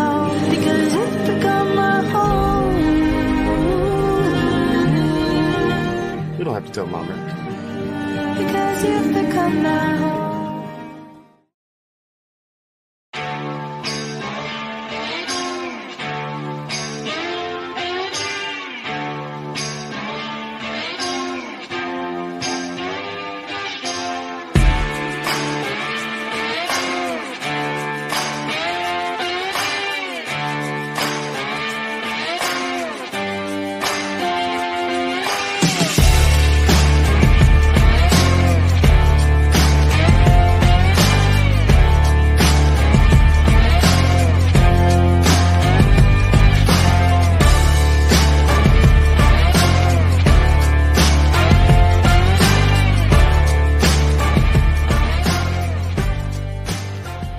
128 inside the Gamecocks, the show dressed up today from Britton's in Columbia on Devine Street. Uh, football, although will be kicked off tomorrow at noon, and that clearly is the main topic of conversation, uh, is not the only thing ongoing. As a matter of fact, everything begins this evening And no, I don't mean men's basketball. The 16th ranked women's soccer team will be playing in the NCAA tournament for the 11th straight season. They'll be hosting James Madison. They're the seven seed, and they'll be uh, in uh, Columbia for a six o'clock matchup, and it will be televised on ESPN Plus as well. So you can head on over to the graveyard if you'd like, and we'll watch the Gamecocks try to advance in the uh, women's soccer uh, in in the women's NCAA uh, postseason tournament. If they do advance, they will more than likely be making the trip to Palo Alto, California, to take on the Stanford Cardinal without an S, unless Stanford is upset tonight by Pepperdine, who happens to be the cousin of Salt Dine, for those that were wondering. So uh, we'll see uh, what happens out there tonight. But um, if Carolina wins, they'll probably have to head to the left coast to take on the Stanford. It's so weird. You know, Pepperdine, Stanford, Cardinal. I mean, come on, man. You know, there's supposed to be an S on the end of that. Uh, you know, it's all wacky in California. So Pepperdine let's hope that waves. Pepperdine I think wins. the waves. Go Pepperdine. Pepperdine Yeah. wins. Gamecocks bring them to Columbia. If I were a basketball coach, I'd take the Pepperdine job. You, that- that bad boy's out on uh, like Malibu, Mm-hmm. right on the Oh. Pacific Ocean. It's, Well, it's there one of the most. Look it up. It's one of the most gorgeous campuses out there. I think it's also where Mike Leach went to law school. All right. Yeah. Yeah, Maybe- if I'm not maybe- mistaken. But I mean, it is a you know you see these beautiful shots of California outside of the the shots we see these days, and man, that's that's prime uh, beauty. Uh, Pepperdine's Per- campus. Stanford has a beautiful campus too. I've been there many times for work. Mhm. Uh, for uh, the Stanford Nike camp was always a big deal, um, and uh, love that campus. Just uh, and you compare it to Cal. Cal looks like everything stopped in 1969, and there was no progress made. uh, and then, but Stanford is like beautiful. I mean, it's uh, it's great. Man, makes me want to go out there. Makes me want to go out there. Not not until they clean all the people pooping on the street and stuff up though, because I, I think I'd be disappointed. Oh no, no. Remember they they they California's perfectly run. At least that's what they that's what they tell us. Uh, Nine thirty tonight on the ACC network. You can watch it. The Gamecocks looking to go two and zero to open the 23-24 basketball season against Virginia Tech. South Carolina is the home team in this from the Spectrum Center up in Charlotte, unless you're planning to go to the game. But also, let me remind you that our dear friends, the very, very, very talented, one of the best play by play guys in all of the country, Derek Scott, he'll have it on the air with Casey Manning. It's a 9.30 tip. 9 o'clock is when they'll uh, be on the air on the Gamecock Radio Network. Virginia Tech is a five and a half point favorite in the ball game. Gamecocks, again, looking to go 2 and 0. This would be a nice, maybe potentially quad one type win down the road. And then coming up on Sunday in the friendly confines of Colonial Life Arena, another early season challenge, or maybe not. Who knows? Uh, we'll see if there's any jet lag that's involved with the Gamecocks returning from Paris after they thoroughly stomped and embarrassed Notre Dame in another continent. But back on this continent, Maryland's going to try to come down and see what they can get done against the sixth ranked Gamecocks and uh, Dawn Staley and MiLaysia Fulwiley and the entire cast and crew of Gamecock women's basketball looking to uh, to put a halt to that. They thumped Maryland last year. They're planning to do it again. It is a top 15 matchup at one o'clock on ABC on Sunday. So it's a big weekend. Nice. Uh, a lot of opportunities in basketball, certainly in football, and in soccer as well. Uh, to all of the Gamecocks that are playing, congratulations. Go get them. Good luck and go Gamecocks. All right, so I got I got I got a little funny because nobody really pays attention to people may have missed this. So Vanderbilt basketball men's, you know, they, they got Jerry Stackhouse got kind of beat up in the portal this past year, including Miles Studios now at Carolina. They dropped a game to the mighty Presbyterian Blue Hose on Oh, yeah. Tuesday. I saw that. And uh and they've got upstate tonight. Mm-hmm. Mm-hmm. mm-hmm. So, look- look- yeah, look out for that now. Um, That's big time. And then uh, at six, uh, seven p.m. tonight on the SEC Network, if you're waiting for the Carolina game to start, you can listen to our uh, good friend Mike Morgan call Wake Forest at Georgia. Oh, dynamite drop in, Monty. That broadcasting school is really paying off for you. You're right about that. Glad Yeah, you mentioned that. I, yeah, I and, forgot uh, the Golden Tones were on the air tonight. Yeah, Virginia, Florida is the is uh, there's actually three games in Charlotte today. The first one's like Charlotte and somebody else, but then Virginia and Florida that's at seven. Uh, Cavaliers and Gators, and then uh, Gamecocks and Hokies after that. So, Yeah, nice- Mike's lots, of, lots of good basketball at Spectrum Center. Mike's just right up the road there in old Stegeman Coliseum. The Stegosaurus. Mm-hmm. Yeah. Yep. That's an agri. Yep. It- it- it- Georgia does not really. People complain about Carolina and what they fund. They have no clue. fund. I know. Go to Dude, Georgia. and Tell me what you think. Georgia is Yeah. they, they fund Yeah. football and tennis. Yeah, That's it. Yep, exactly. It's embarrassing. I'll be I'll be honest, I'm They're- glad. I hope I hope this doesn't change because if it does, we're in big trouble around here. Mhm. It's embarrassing that they've just let the baseball team float through the wilderness forever and ever and ever. There was a time where every even year they were really good. Yeah. 06, 08, 10, 12, 14, you know, whatever it was. Th- th- They've never really invested. It's a, it is a neat ballpark when you go there and see it. I mean, it, it's okay. I played Totally there. I mean, it's nice. Yeah. Ball flies out of there. It's short and right. They got a bunch of drunk kids in right field and a fraternity house. They yell at you and talk about your girlfriend and stuff, which is pretty normal in the SEC. Um, and then um, you know, but outside of that, they just haven't done a whole lot, and it's kind of it's kind of stupid. And I'll tell you why. Because every country, I mean, every well, maybe every country. Now that I'm thinking about it, but every school in the country with a pulse when it comes to the game of baseball recruits Atlanta, which is an hour from Athens. You don't have to go that far to get your players. Like it's you don't have to go anywhere. It's, it's right there. It's Atlanta. You get. I mean, you got every program in the nation playing in Atlanta. And, and no matter so- how many different alumni bases are in Atlanta, Georgia's still king. I mean, every, that Yes. state is seventy five percent dog. I mean, and it's, It's uh, ludicrous. it's crazy. And look, but they um they they are building some kind of like clubhouse renovations or something for the like Doesn't player matter. lounges and stuff. But but the, the big thing that I called on, well, the Kendall Rogers and guys like that were saying was that they don't like most states will waive because baseball doesn't give it eleven point seven scholarships. Most baseball programs waive out of state tuition fees, right? Um, and uh, so you pay in-state tuition, so your financial obligation is not. But not at Georgia. They refuse to do it. I mean, I'm like, wow. I mean, still, if you you- could, you should probably still be able to build it with in-state guys, but that just kind of shows you that. kind- I mean, they've been they've remodeled Stegeman a few times. I mean, they actually get better crowds in there than they used to. But man, it's a, it's a barn. Uh, you know, even and even places like Ole Miss, Alabama, Auburn that, that had very aging. I mean, Alabama's got a new basketball arena coming online here soon. Uh, aging places Boy, like that's a place to give you a headache when you look at the ceiling. Holy Oh, smokes! Yeah, but it's uh Seriously, Phil. Like I know you you like to do your uh like the those LSD gummies that you do, like when you, you however you do, you shove them up your nose or whatever you do. I'm just kidding, dude. Uh, Alabama's Alabama's basketball stadium. When you walk in, and you look up at the ceiling and it's striped. If Go. you've been drinking, you really like oh, it's uh it's an experience.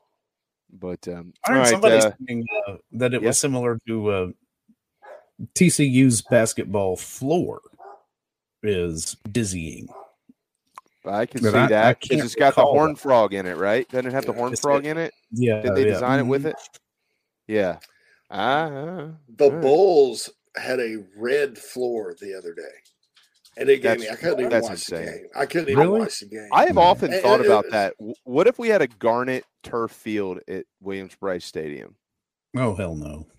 I wouldn't be able to see the ball. Fumble. Well, really? Well, yeah, there be uh, How do they see out? What is that? How Eastern hot would that- how hot would that get too? Not as hot as you think because the way that they make it now, how it how the the so they they make some of these turf fields now, and that we're getting off on a tangent here, but they make turf fields now the way that the drain you know there's like seven layers underneath them. Yeah. and you got all kinds of stuff. But what they actually have under it, it ain't cheap now. But they they they do have fans down there that can either cool or can can trap the heat and then push it out wherever. Now, if you happen to be standing around wherever that is, and God knows where, where the heat's coming out, you're there. It's probably going to kill you. But um, but yeah, they have all these different systems now that are underneath that that will that will basically either suck the heat out or or cool the the turf. So it's not like what you think it. It's not like the old days. You know what I mean? Remember the turf we used to run. You know, back then that was that was That's concrete true. with a Oh, with carpet on top of it. That wasn't even turf. Yeah, I mean, it was literally yeah, it was a concrete pad with like a, Yeah. a thick carpet pad and then Absolutely. turf. there was nothing, like it, it was like if you went to your living room and pulled your rug outside and put it on your driveway. That's what they were playing on. Yeah, like yeah, who thought that was smart? Well, Williams Brice had that turf for a while. I mean, it was that mm. AstroTurf. Oh, it was terrible. But look, now there's no excuse, man. Look, and, and I know Ole Miss has a turf field, and, and some schools in the South do have it. I think Vandy too. But look, you're in the state of South Carolina. Wh- wh- What, what's South Carolina known for besides amazing hospitality, seafood, beaches, golf? Golf, right? You can yeah. throw a rock and hit a golf course in the state. You can grow damn grass on the football field. Period. Bill, you should you should you should lead the state. nation in grass, right? You know, you Seafood, should out, uh, beaches, and golf. I'd go with ah, beautiful do it, women, man. outstanding universities, amazing, amazing talk shows. Um, you know, that's what you find out when you're inside the confines. This is the outside looking in. Like, what does everybody else think of South Carolina? I just You got- know, I gotta- you get here, and then you you see all of what you're talking about, JB, and you're like, well, damn, we need to live there now. We can't just visit.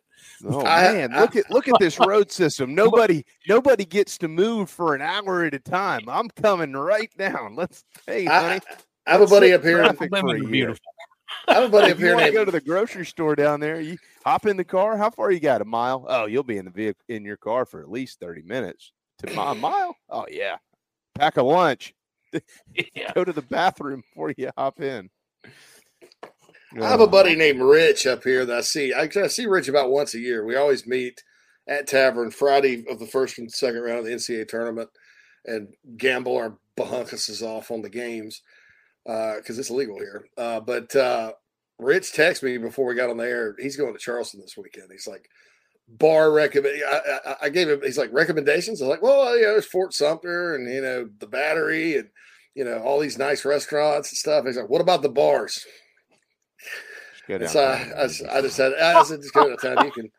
I was like, you'll find it. I, I think I gave him the name of this speakeasy place that I kind of liked when I was there. And he's like, what about sports bars like Tavern? I was like, oh, yeah. so I was like, I kind of paused and went, Carolina Ale House is pretty good. Um, Yeah. try the grilled wings, man. You know, I was like, I don't know. Because all the bars in down in Charleston are so damn bougie, you, you don't know where you can catch No. a game. It's it's all old buildings and and, and class.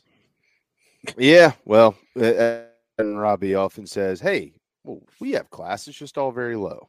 So um, we uh, we'll leave that there. All right, uh, final timeout before we get there. Congratulations and best of luck to all of the high school football players. Again, there will be some joy and there will be some tears tonight, as many young men will walk off the field for the last time. Many of them also will walk into next week and play in the third round of the playoffs. Uh, we talked to Coach Mangus earlier. Cardinal Newman and Hammond will be on the field kicking off at 7:30 out at Hammond. So if you're in the area and you want to watch a good game tonight, they're both nine and two, and you got uh, you got G.A. Mangus and that whole side of the you know Wheeler and and and Jeff Barnes and Brewer and all those guys over there at uh, Hammond, and then you got Corey Helms and Perry and all them boys over at Cardinal Newman. So it's gonna be a bunch of Gamecocks in there for that one. Dutch Fork and TL Hanna tonight at 7:30. Lucy Beckham is going to throttle Lancaster. No offense, Lancaster, but Beckham's going to beat the tar out of them tonight. Uh, Sumter will take on Denny McDaniel and uh, and uh, Stratford uh, tonight. At, is that wait? Yeah, yeah, that's tonight. Seven thirty. Um, Spartanburg and uh, JL Mann tonight at uh, seven thirty. James Island and Hartsville pl- will play tonight. James Island, if you hadn't paid attention, is undefeated. They're eleven and zero. Hartsville is eight and three coming down to the island. So we'll see what the Trojans can do there. Uh, Daniel was undefeated at 11 and 0 as well. And uh, they've got Wren tonight, Myrtle Beach, and Irmo. How about that? A combined 20 and 2 between those two teams. The pride of Luke Doty, Myrtle Beach, and uh, fourth ranked Irmo tonight. uh, will we'll play in that one. How about Johnsonville and Lakeview? Eight and two. Johnsonville seven and three. Uh, Lakeville in in that ball game. Abbeville is at ten and one. They'll host Newberry tonight. Gilbert and Hanahan. Gilbert's ten and one. Hanahan is seven and four. Berkeley and Summerville tonight. There's another low country team that's undefeated. The Wave are 11 and 0, a resurgence of sorts out there. Gaffney and Clover tonight uh, could be a really good one. Gaffney at 8 and 3 and Clover is at uh, 9 and 2. Fort Dorchester is at undefeated White Knoll. Fort, Dor- Fort D is 7 and 3 on the season. Bamberg Ehrhardt hosts East Clarendon. Uh, and uh, Philip Simmons and Brookland Cayce, they're going to play tonight. Philip Simmons is 10 and 1. Brookland Cayce, 9 and 2. Hillcrest and Burns. Hillcrest at 9 and 2. Burns at 10 and 1 in a big ball game uh, out there. Greenville is uh, hosting Greer tonight. Greenville at 8 and 3 on the season. Greer at 6 and 5. South Point, Midland Valley, Barnwell, and Marion. A bunch of big games uh, across the state. And uh, South Florence 11 and 0 undefeated. They've got Richland Northeast looking good in that one. And a, a, small game here, but both these teams have had tremendous years. We want to make sure that we uh, uh, recognize both of these ball games. Actually, I should say, Richard Winn Academy is 10 and 1. Jefferson Davis Academy is 10 and 2. Somebody's going to have to go home in that one.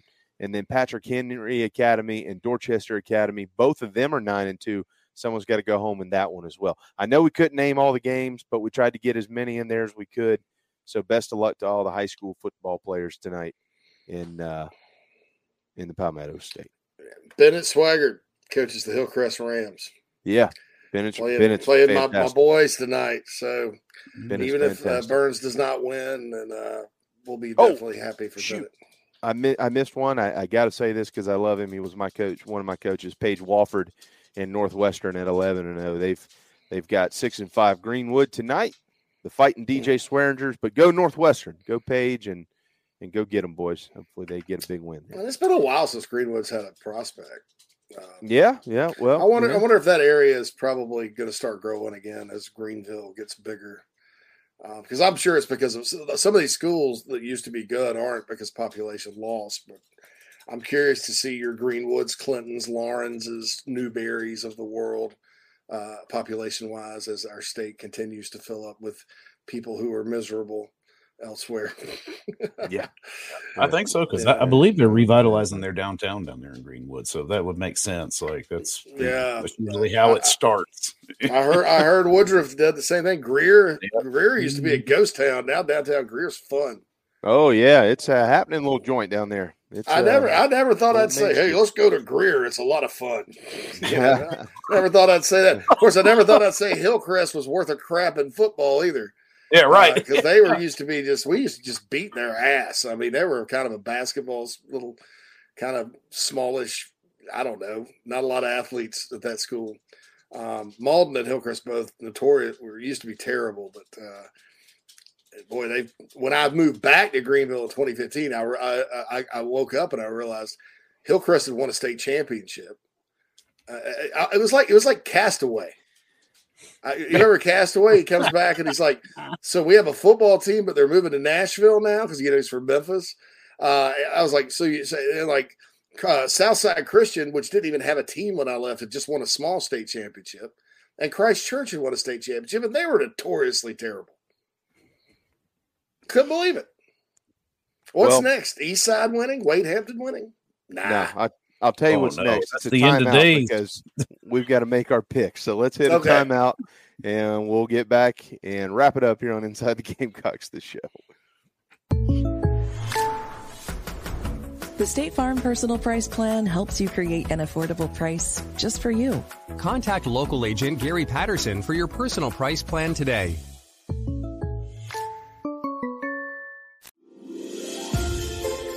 This holiday season, you can give a gift like never before. Hey guys, it's JB. Rescues in Resin produces custom designed wood and resin products. From tables to wall art, coasters to cutting boards, and pretty much anything you can dream. Proud Gamecocks and veteran owned, Dustin and Tabitha are creating products that will blow your family and friends away when they take the wrapping paper off this Christmas. Check them out in the Chief Sports app now to get your custom order in before it's too late. Rescues and Resin are also proud supporters of Carolina Rise and proud partners of the Chief Sports Network. Rescues and Resin at gmail.com or in the Chief Sports app is where you can find them. Change your gift giving game today by ordering a custom design through our friends Tabitha and Dustin in Rescues and Resin.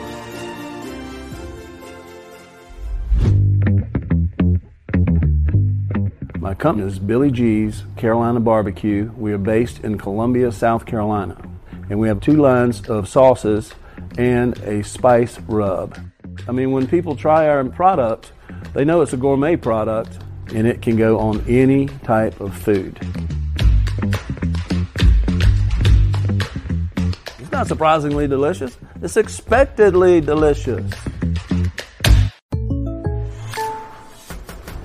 The State Farm Personal Price Plan helps you create an affordable price just for you. Contact local agent Gary Patterson for your personal price plan today.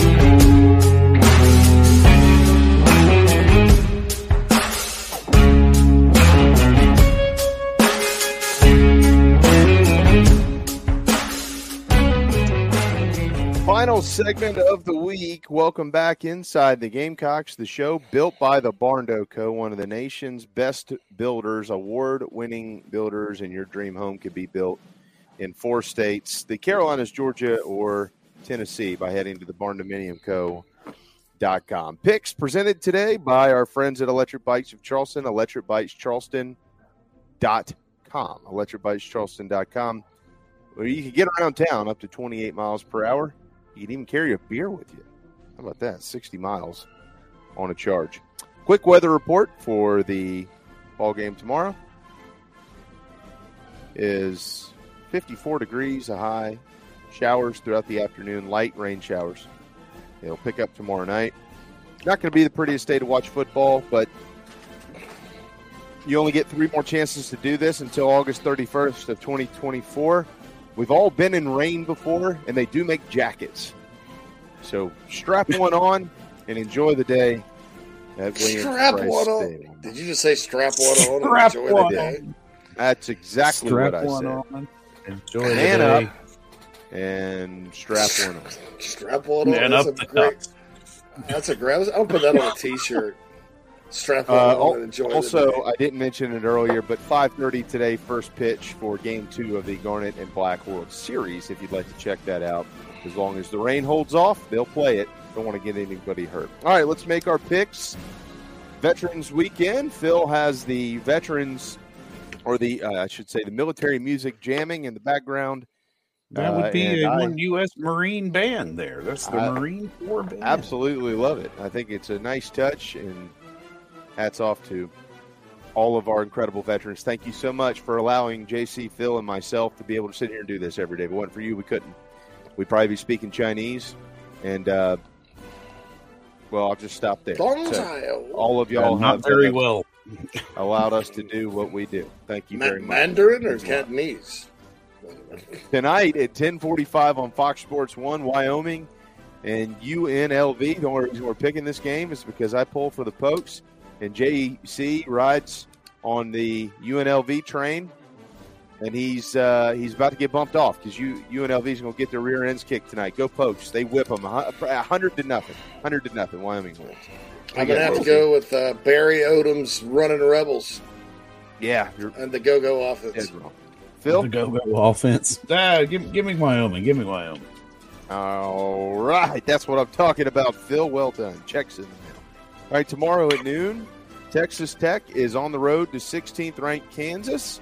It is sold out at David Booth Memorial Stadium. Kansas, a four point favorite. Phil, who do you have? Oh, they're gonna rock that booth. Give me Kansas Jayhawks. JC? Rock chalk Jayhawk. Rock chalk. Yeah, I, it's sold out. That means they'll win. That means they'll win. Kansas wins tomorrow, and uh, they're having a nice year. Hats off to them. Kentucky will host Alabama. In case you missed it earlier, Kentucky has won in this series twice 1922 and 1997. Both of them, though, were in Lexington. If you did miss that segment earlier, you missed exactly what it was like to live in America in 1922. We're not going to do it again, but we will pick the game. JC, who wins? Who was it again? Bama, Kentucky. Oh, I was my, my brain just. I was listening to the music, going, "Where is this music?" Okay, so uh, yeah, Bama wins. I think they cover the ten and a half or eleven, whatever they're getting. Phil. Yeah, I'm sticking with yeah what I said yesterday. Bama's gonna Bama's gonna roll. I'm with you. I'm with both of you. I think it's a late cover, and then they win. Also at noon on ABC, it's a team named Clemson, or as they're commonly referred to around here, that team in the upstate. 14 and a half point favorites over Georgia Tech, a resurgence of sorts under Brent Key. Who wins, Phil? Oh, uh, yeah, I'm going to take Clemson to win, but Georgia Tech covers. JC? I feel the same way. I mean, it's a bad matchup in terms of Georgia Tech's strength is really all, all offense. They don't have a good defense. Clemson's defense is elite, so I'm going to go with Clemson. I'm going to take Georgia Tech in this ball game. They've scored 91 points in the last two games, and I think they'll score 91 points tomorrow against Clemson. As a matter of fact. All right, week too. So, yeah. have you, you, guys ever seen Celebrity Jeopardy on Saturday Night Live? When JB says stuff like that, he reminds me of Will Ferrell playing Trebek. Yeah. The 91 points tomorrow. Ah, shove it in your butt, Trebek. Yeah. uh, Turd, remember Turd Ferguson? The, oh, yeah. Turd Ferguson. Turd Ferguson. Miami is at Florida State tomorrow at 3:30 following the Clemson game on ABC. This used to be a big matchup. Not so much anymore. The Noles are undefeated at 9 and 0. Will they stay that way, Phil? Uh yeah, this is not, you know, 1990 whatever Florida State wins.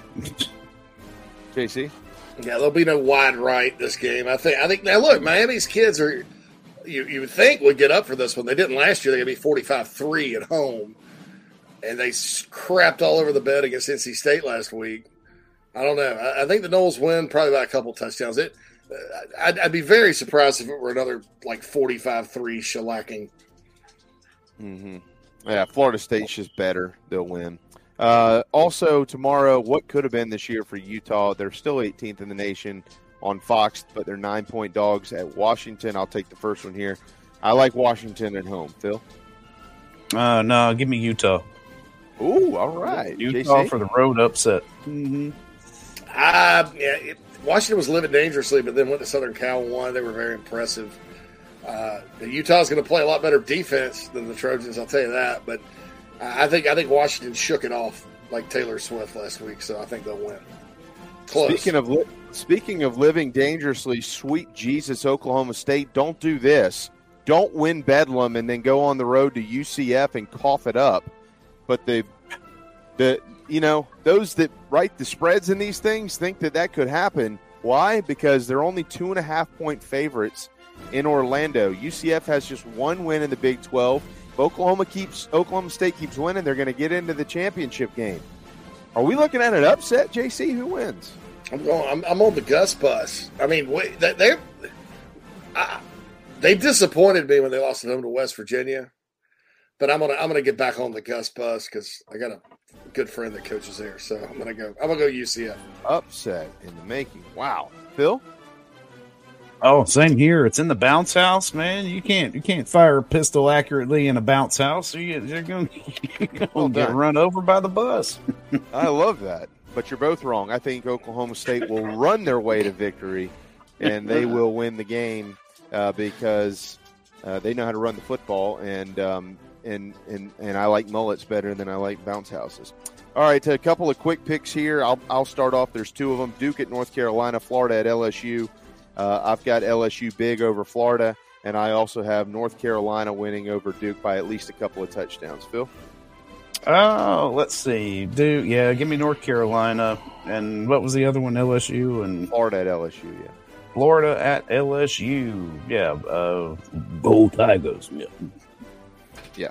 Those those will be my picks too. I but I'll, I'll just put a caveat in there. Strange stuff happens in the Florida LSU game. I agree with that. Even Yeah. when one's down, You're not wrong. When one's down and one's up, uh, strange stuff happens. So You're just just keep that in mind. Would something strange be happening in Fort Worth? Can TCU save their season? There are 12 and a half point dogs at home over seventh ranked Texas tomorrow night at 7:30 on ABC. JC. Texas. I think these are the types of games Texas is winning this year against their in-state brethren. You know, it's the Kansases and Kansas States and Okie States teams like that that would scare me if I'm Texas right now. But uh, I think they'll handle business in Fort Worth. I agree with you. I think they'll handle business. Phil. Same, same. Texas. And, and Quinn Ewers is back this week too. So You know who else is back?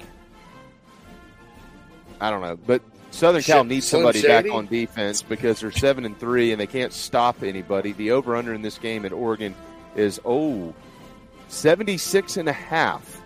Oregon can play defense though. They're 15 and a half point favorites and they will win by at least 15 and a half. I've got Oregon at home over the Trojans tomorrow night. How about you, JC? I think they blow them out. I think it'll be a classic down to the wire game. Caleb Williams will actually show up and play really well, um, but uh, it's in Autzen.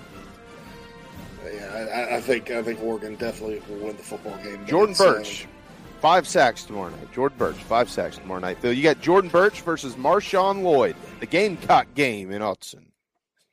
Yeah, give me uh, give me the Ducks over the the painted nails. All right. Yeah, Burch and Lloyd. Boy, ten thirty tomorrow night on Fox. Two games. That's like look at Caleb Williams, like whatever, Marilyn Manson. You know? Right? Yeah. the beautiful people, the beautiful And- people. And They're finally, like uh. Michigan is at Penn State. 310 matchup tomorrow at noon. Nobody knows what to think now because we could have a suspension of Jim Harbaugh, but nothing has been announced by the league, but it could be at any point in time. Michigan's a four, four and a half point favorite. I'll take the lead on this one. I've got Michigan winning regardless on the road, but if, if Harbaugh is suspended, I could see where this thing could go wonk, wonky in a hurry, but I'm going to take Michigan. JC? Man, I've been riding or dying with Penn State this year. Give me Penn State. Bill? I picked Michigan yesterday. Gonna stick with it. Although you know, I mean, I'm not. I don't really care about the Harbaugh thing. I just not. I'm not believing James Franklin right now. Just can't get behind it. Let me down, and I'm out. Fair enough. How about Tennessee or Missouri? Who are you behind in this one? Tennessee now a two point favorite at three thirty tomorrow on CBS from Columbia, Mizzou. I think I, I think of the I think of the Fab Five. I picked Missouri, but I read today Luther Burden maybe out. So I'm gonna I'm gonna I'm gonna go against my former pick, and because we don't keep standings on this one anyway. So I'm gonna say I'm gonna say I've changed my mind and think Tennessee will win. Yeah. Oh, yeah. Same thing. Yeah. Yeah. Rocky Top. Mhm. I took Tennessee yesterday. I'm not coming off of that. I think that uh, Tennessee will get it done. This one here is going to be fun. Ole Miss in Georgia tomorrow night at uh, seven o'clock on ESPN from Sanford Stadium. Guys, uh, Georgia is an 11 point favorite. I'm not buying it. Whoa! Really? Mm. Bill, I think No, Georgia I wins, but they you think Georgia they wins? But Yeah, They don't they cover. Don't cover. Nah, I got, I got I got the dogs rolling to a to a cover. It's a two touchdown game in Sanford Stadium. Is that line at eleven now? Yeah. Yeah, it's moving up again. At the Give late money Miss- Give me Ole. Miss, Ole Miss to cover. Ole Miss. All right, I think Ole Miss will cover. And finally, tomorrow in Williams Brice, Carolina looking for two in a row. First time since last November. November's been kind to the Gamecocks the last couple of years. and they're hoping it's even kinder this year with four straight victories. This will be number two in that line if they can get it. Uh, Phil? Oh, listen, we we we chewed our nails off during the last game, but I don't believe that's going to happen. I mm-hmm. think all this narrative that we've been trying to put out there that Vandy's worse than Jacksonville State is going to be glaringly apparent, and this is this game's over by the third quarter. I, I think Carolina will win, but then inevitably something will happen to make the score ugly. If Yeah. that makes any sense. Like Yeah. Carolina's going to win like thirty to nineteen. They won't cover, you know. That's that is really Yeah. just not a bad It- thought. it- it'll be like thirty to ten, and then somebody will get a safety, and then they'll return the free kick for a touchdown. You know, and it's like ah man. Vanderbilt will have one explosive play in the fourth quarter to to blow the cover. I'm going to be on the positive side of this and offend all the negative Nellies who can't stand it when people are happy in their lives and being positive about things. I think South Carolina will play well tomorrow, even in a tough day with weather.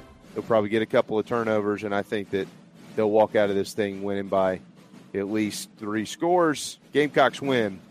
Wildcats on deck.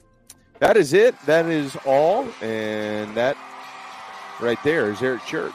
He will send us out and send us home. Don't forget your chicken cock and your Dixie vodka as the weekend is ready to roll. Thanks to G.A. Mangus and Michael Flint for joining us today and all of our wonderful guests this week. We'll be back at 11 on Monday morning. John Whittle will lead it off. Pat DeMarco, of course, will join us as well. Mad Dog Schubert, well done, my man. Well done. Good to see all of you. And have a wonderful weekend. Most importantly, veterans, from the bottom of our hearts, thank you so much for what you do. Amen. Enjoy this weekend is for you. Go Gamecocks. See you next week.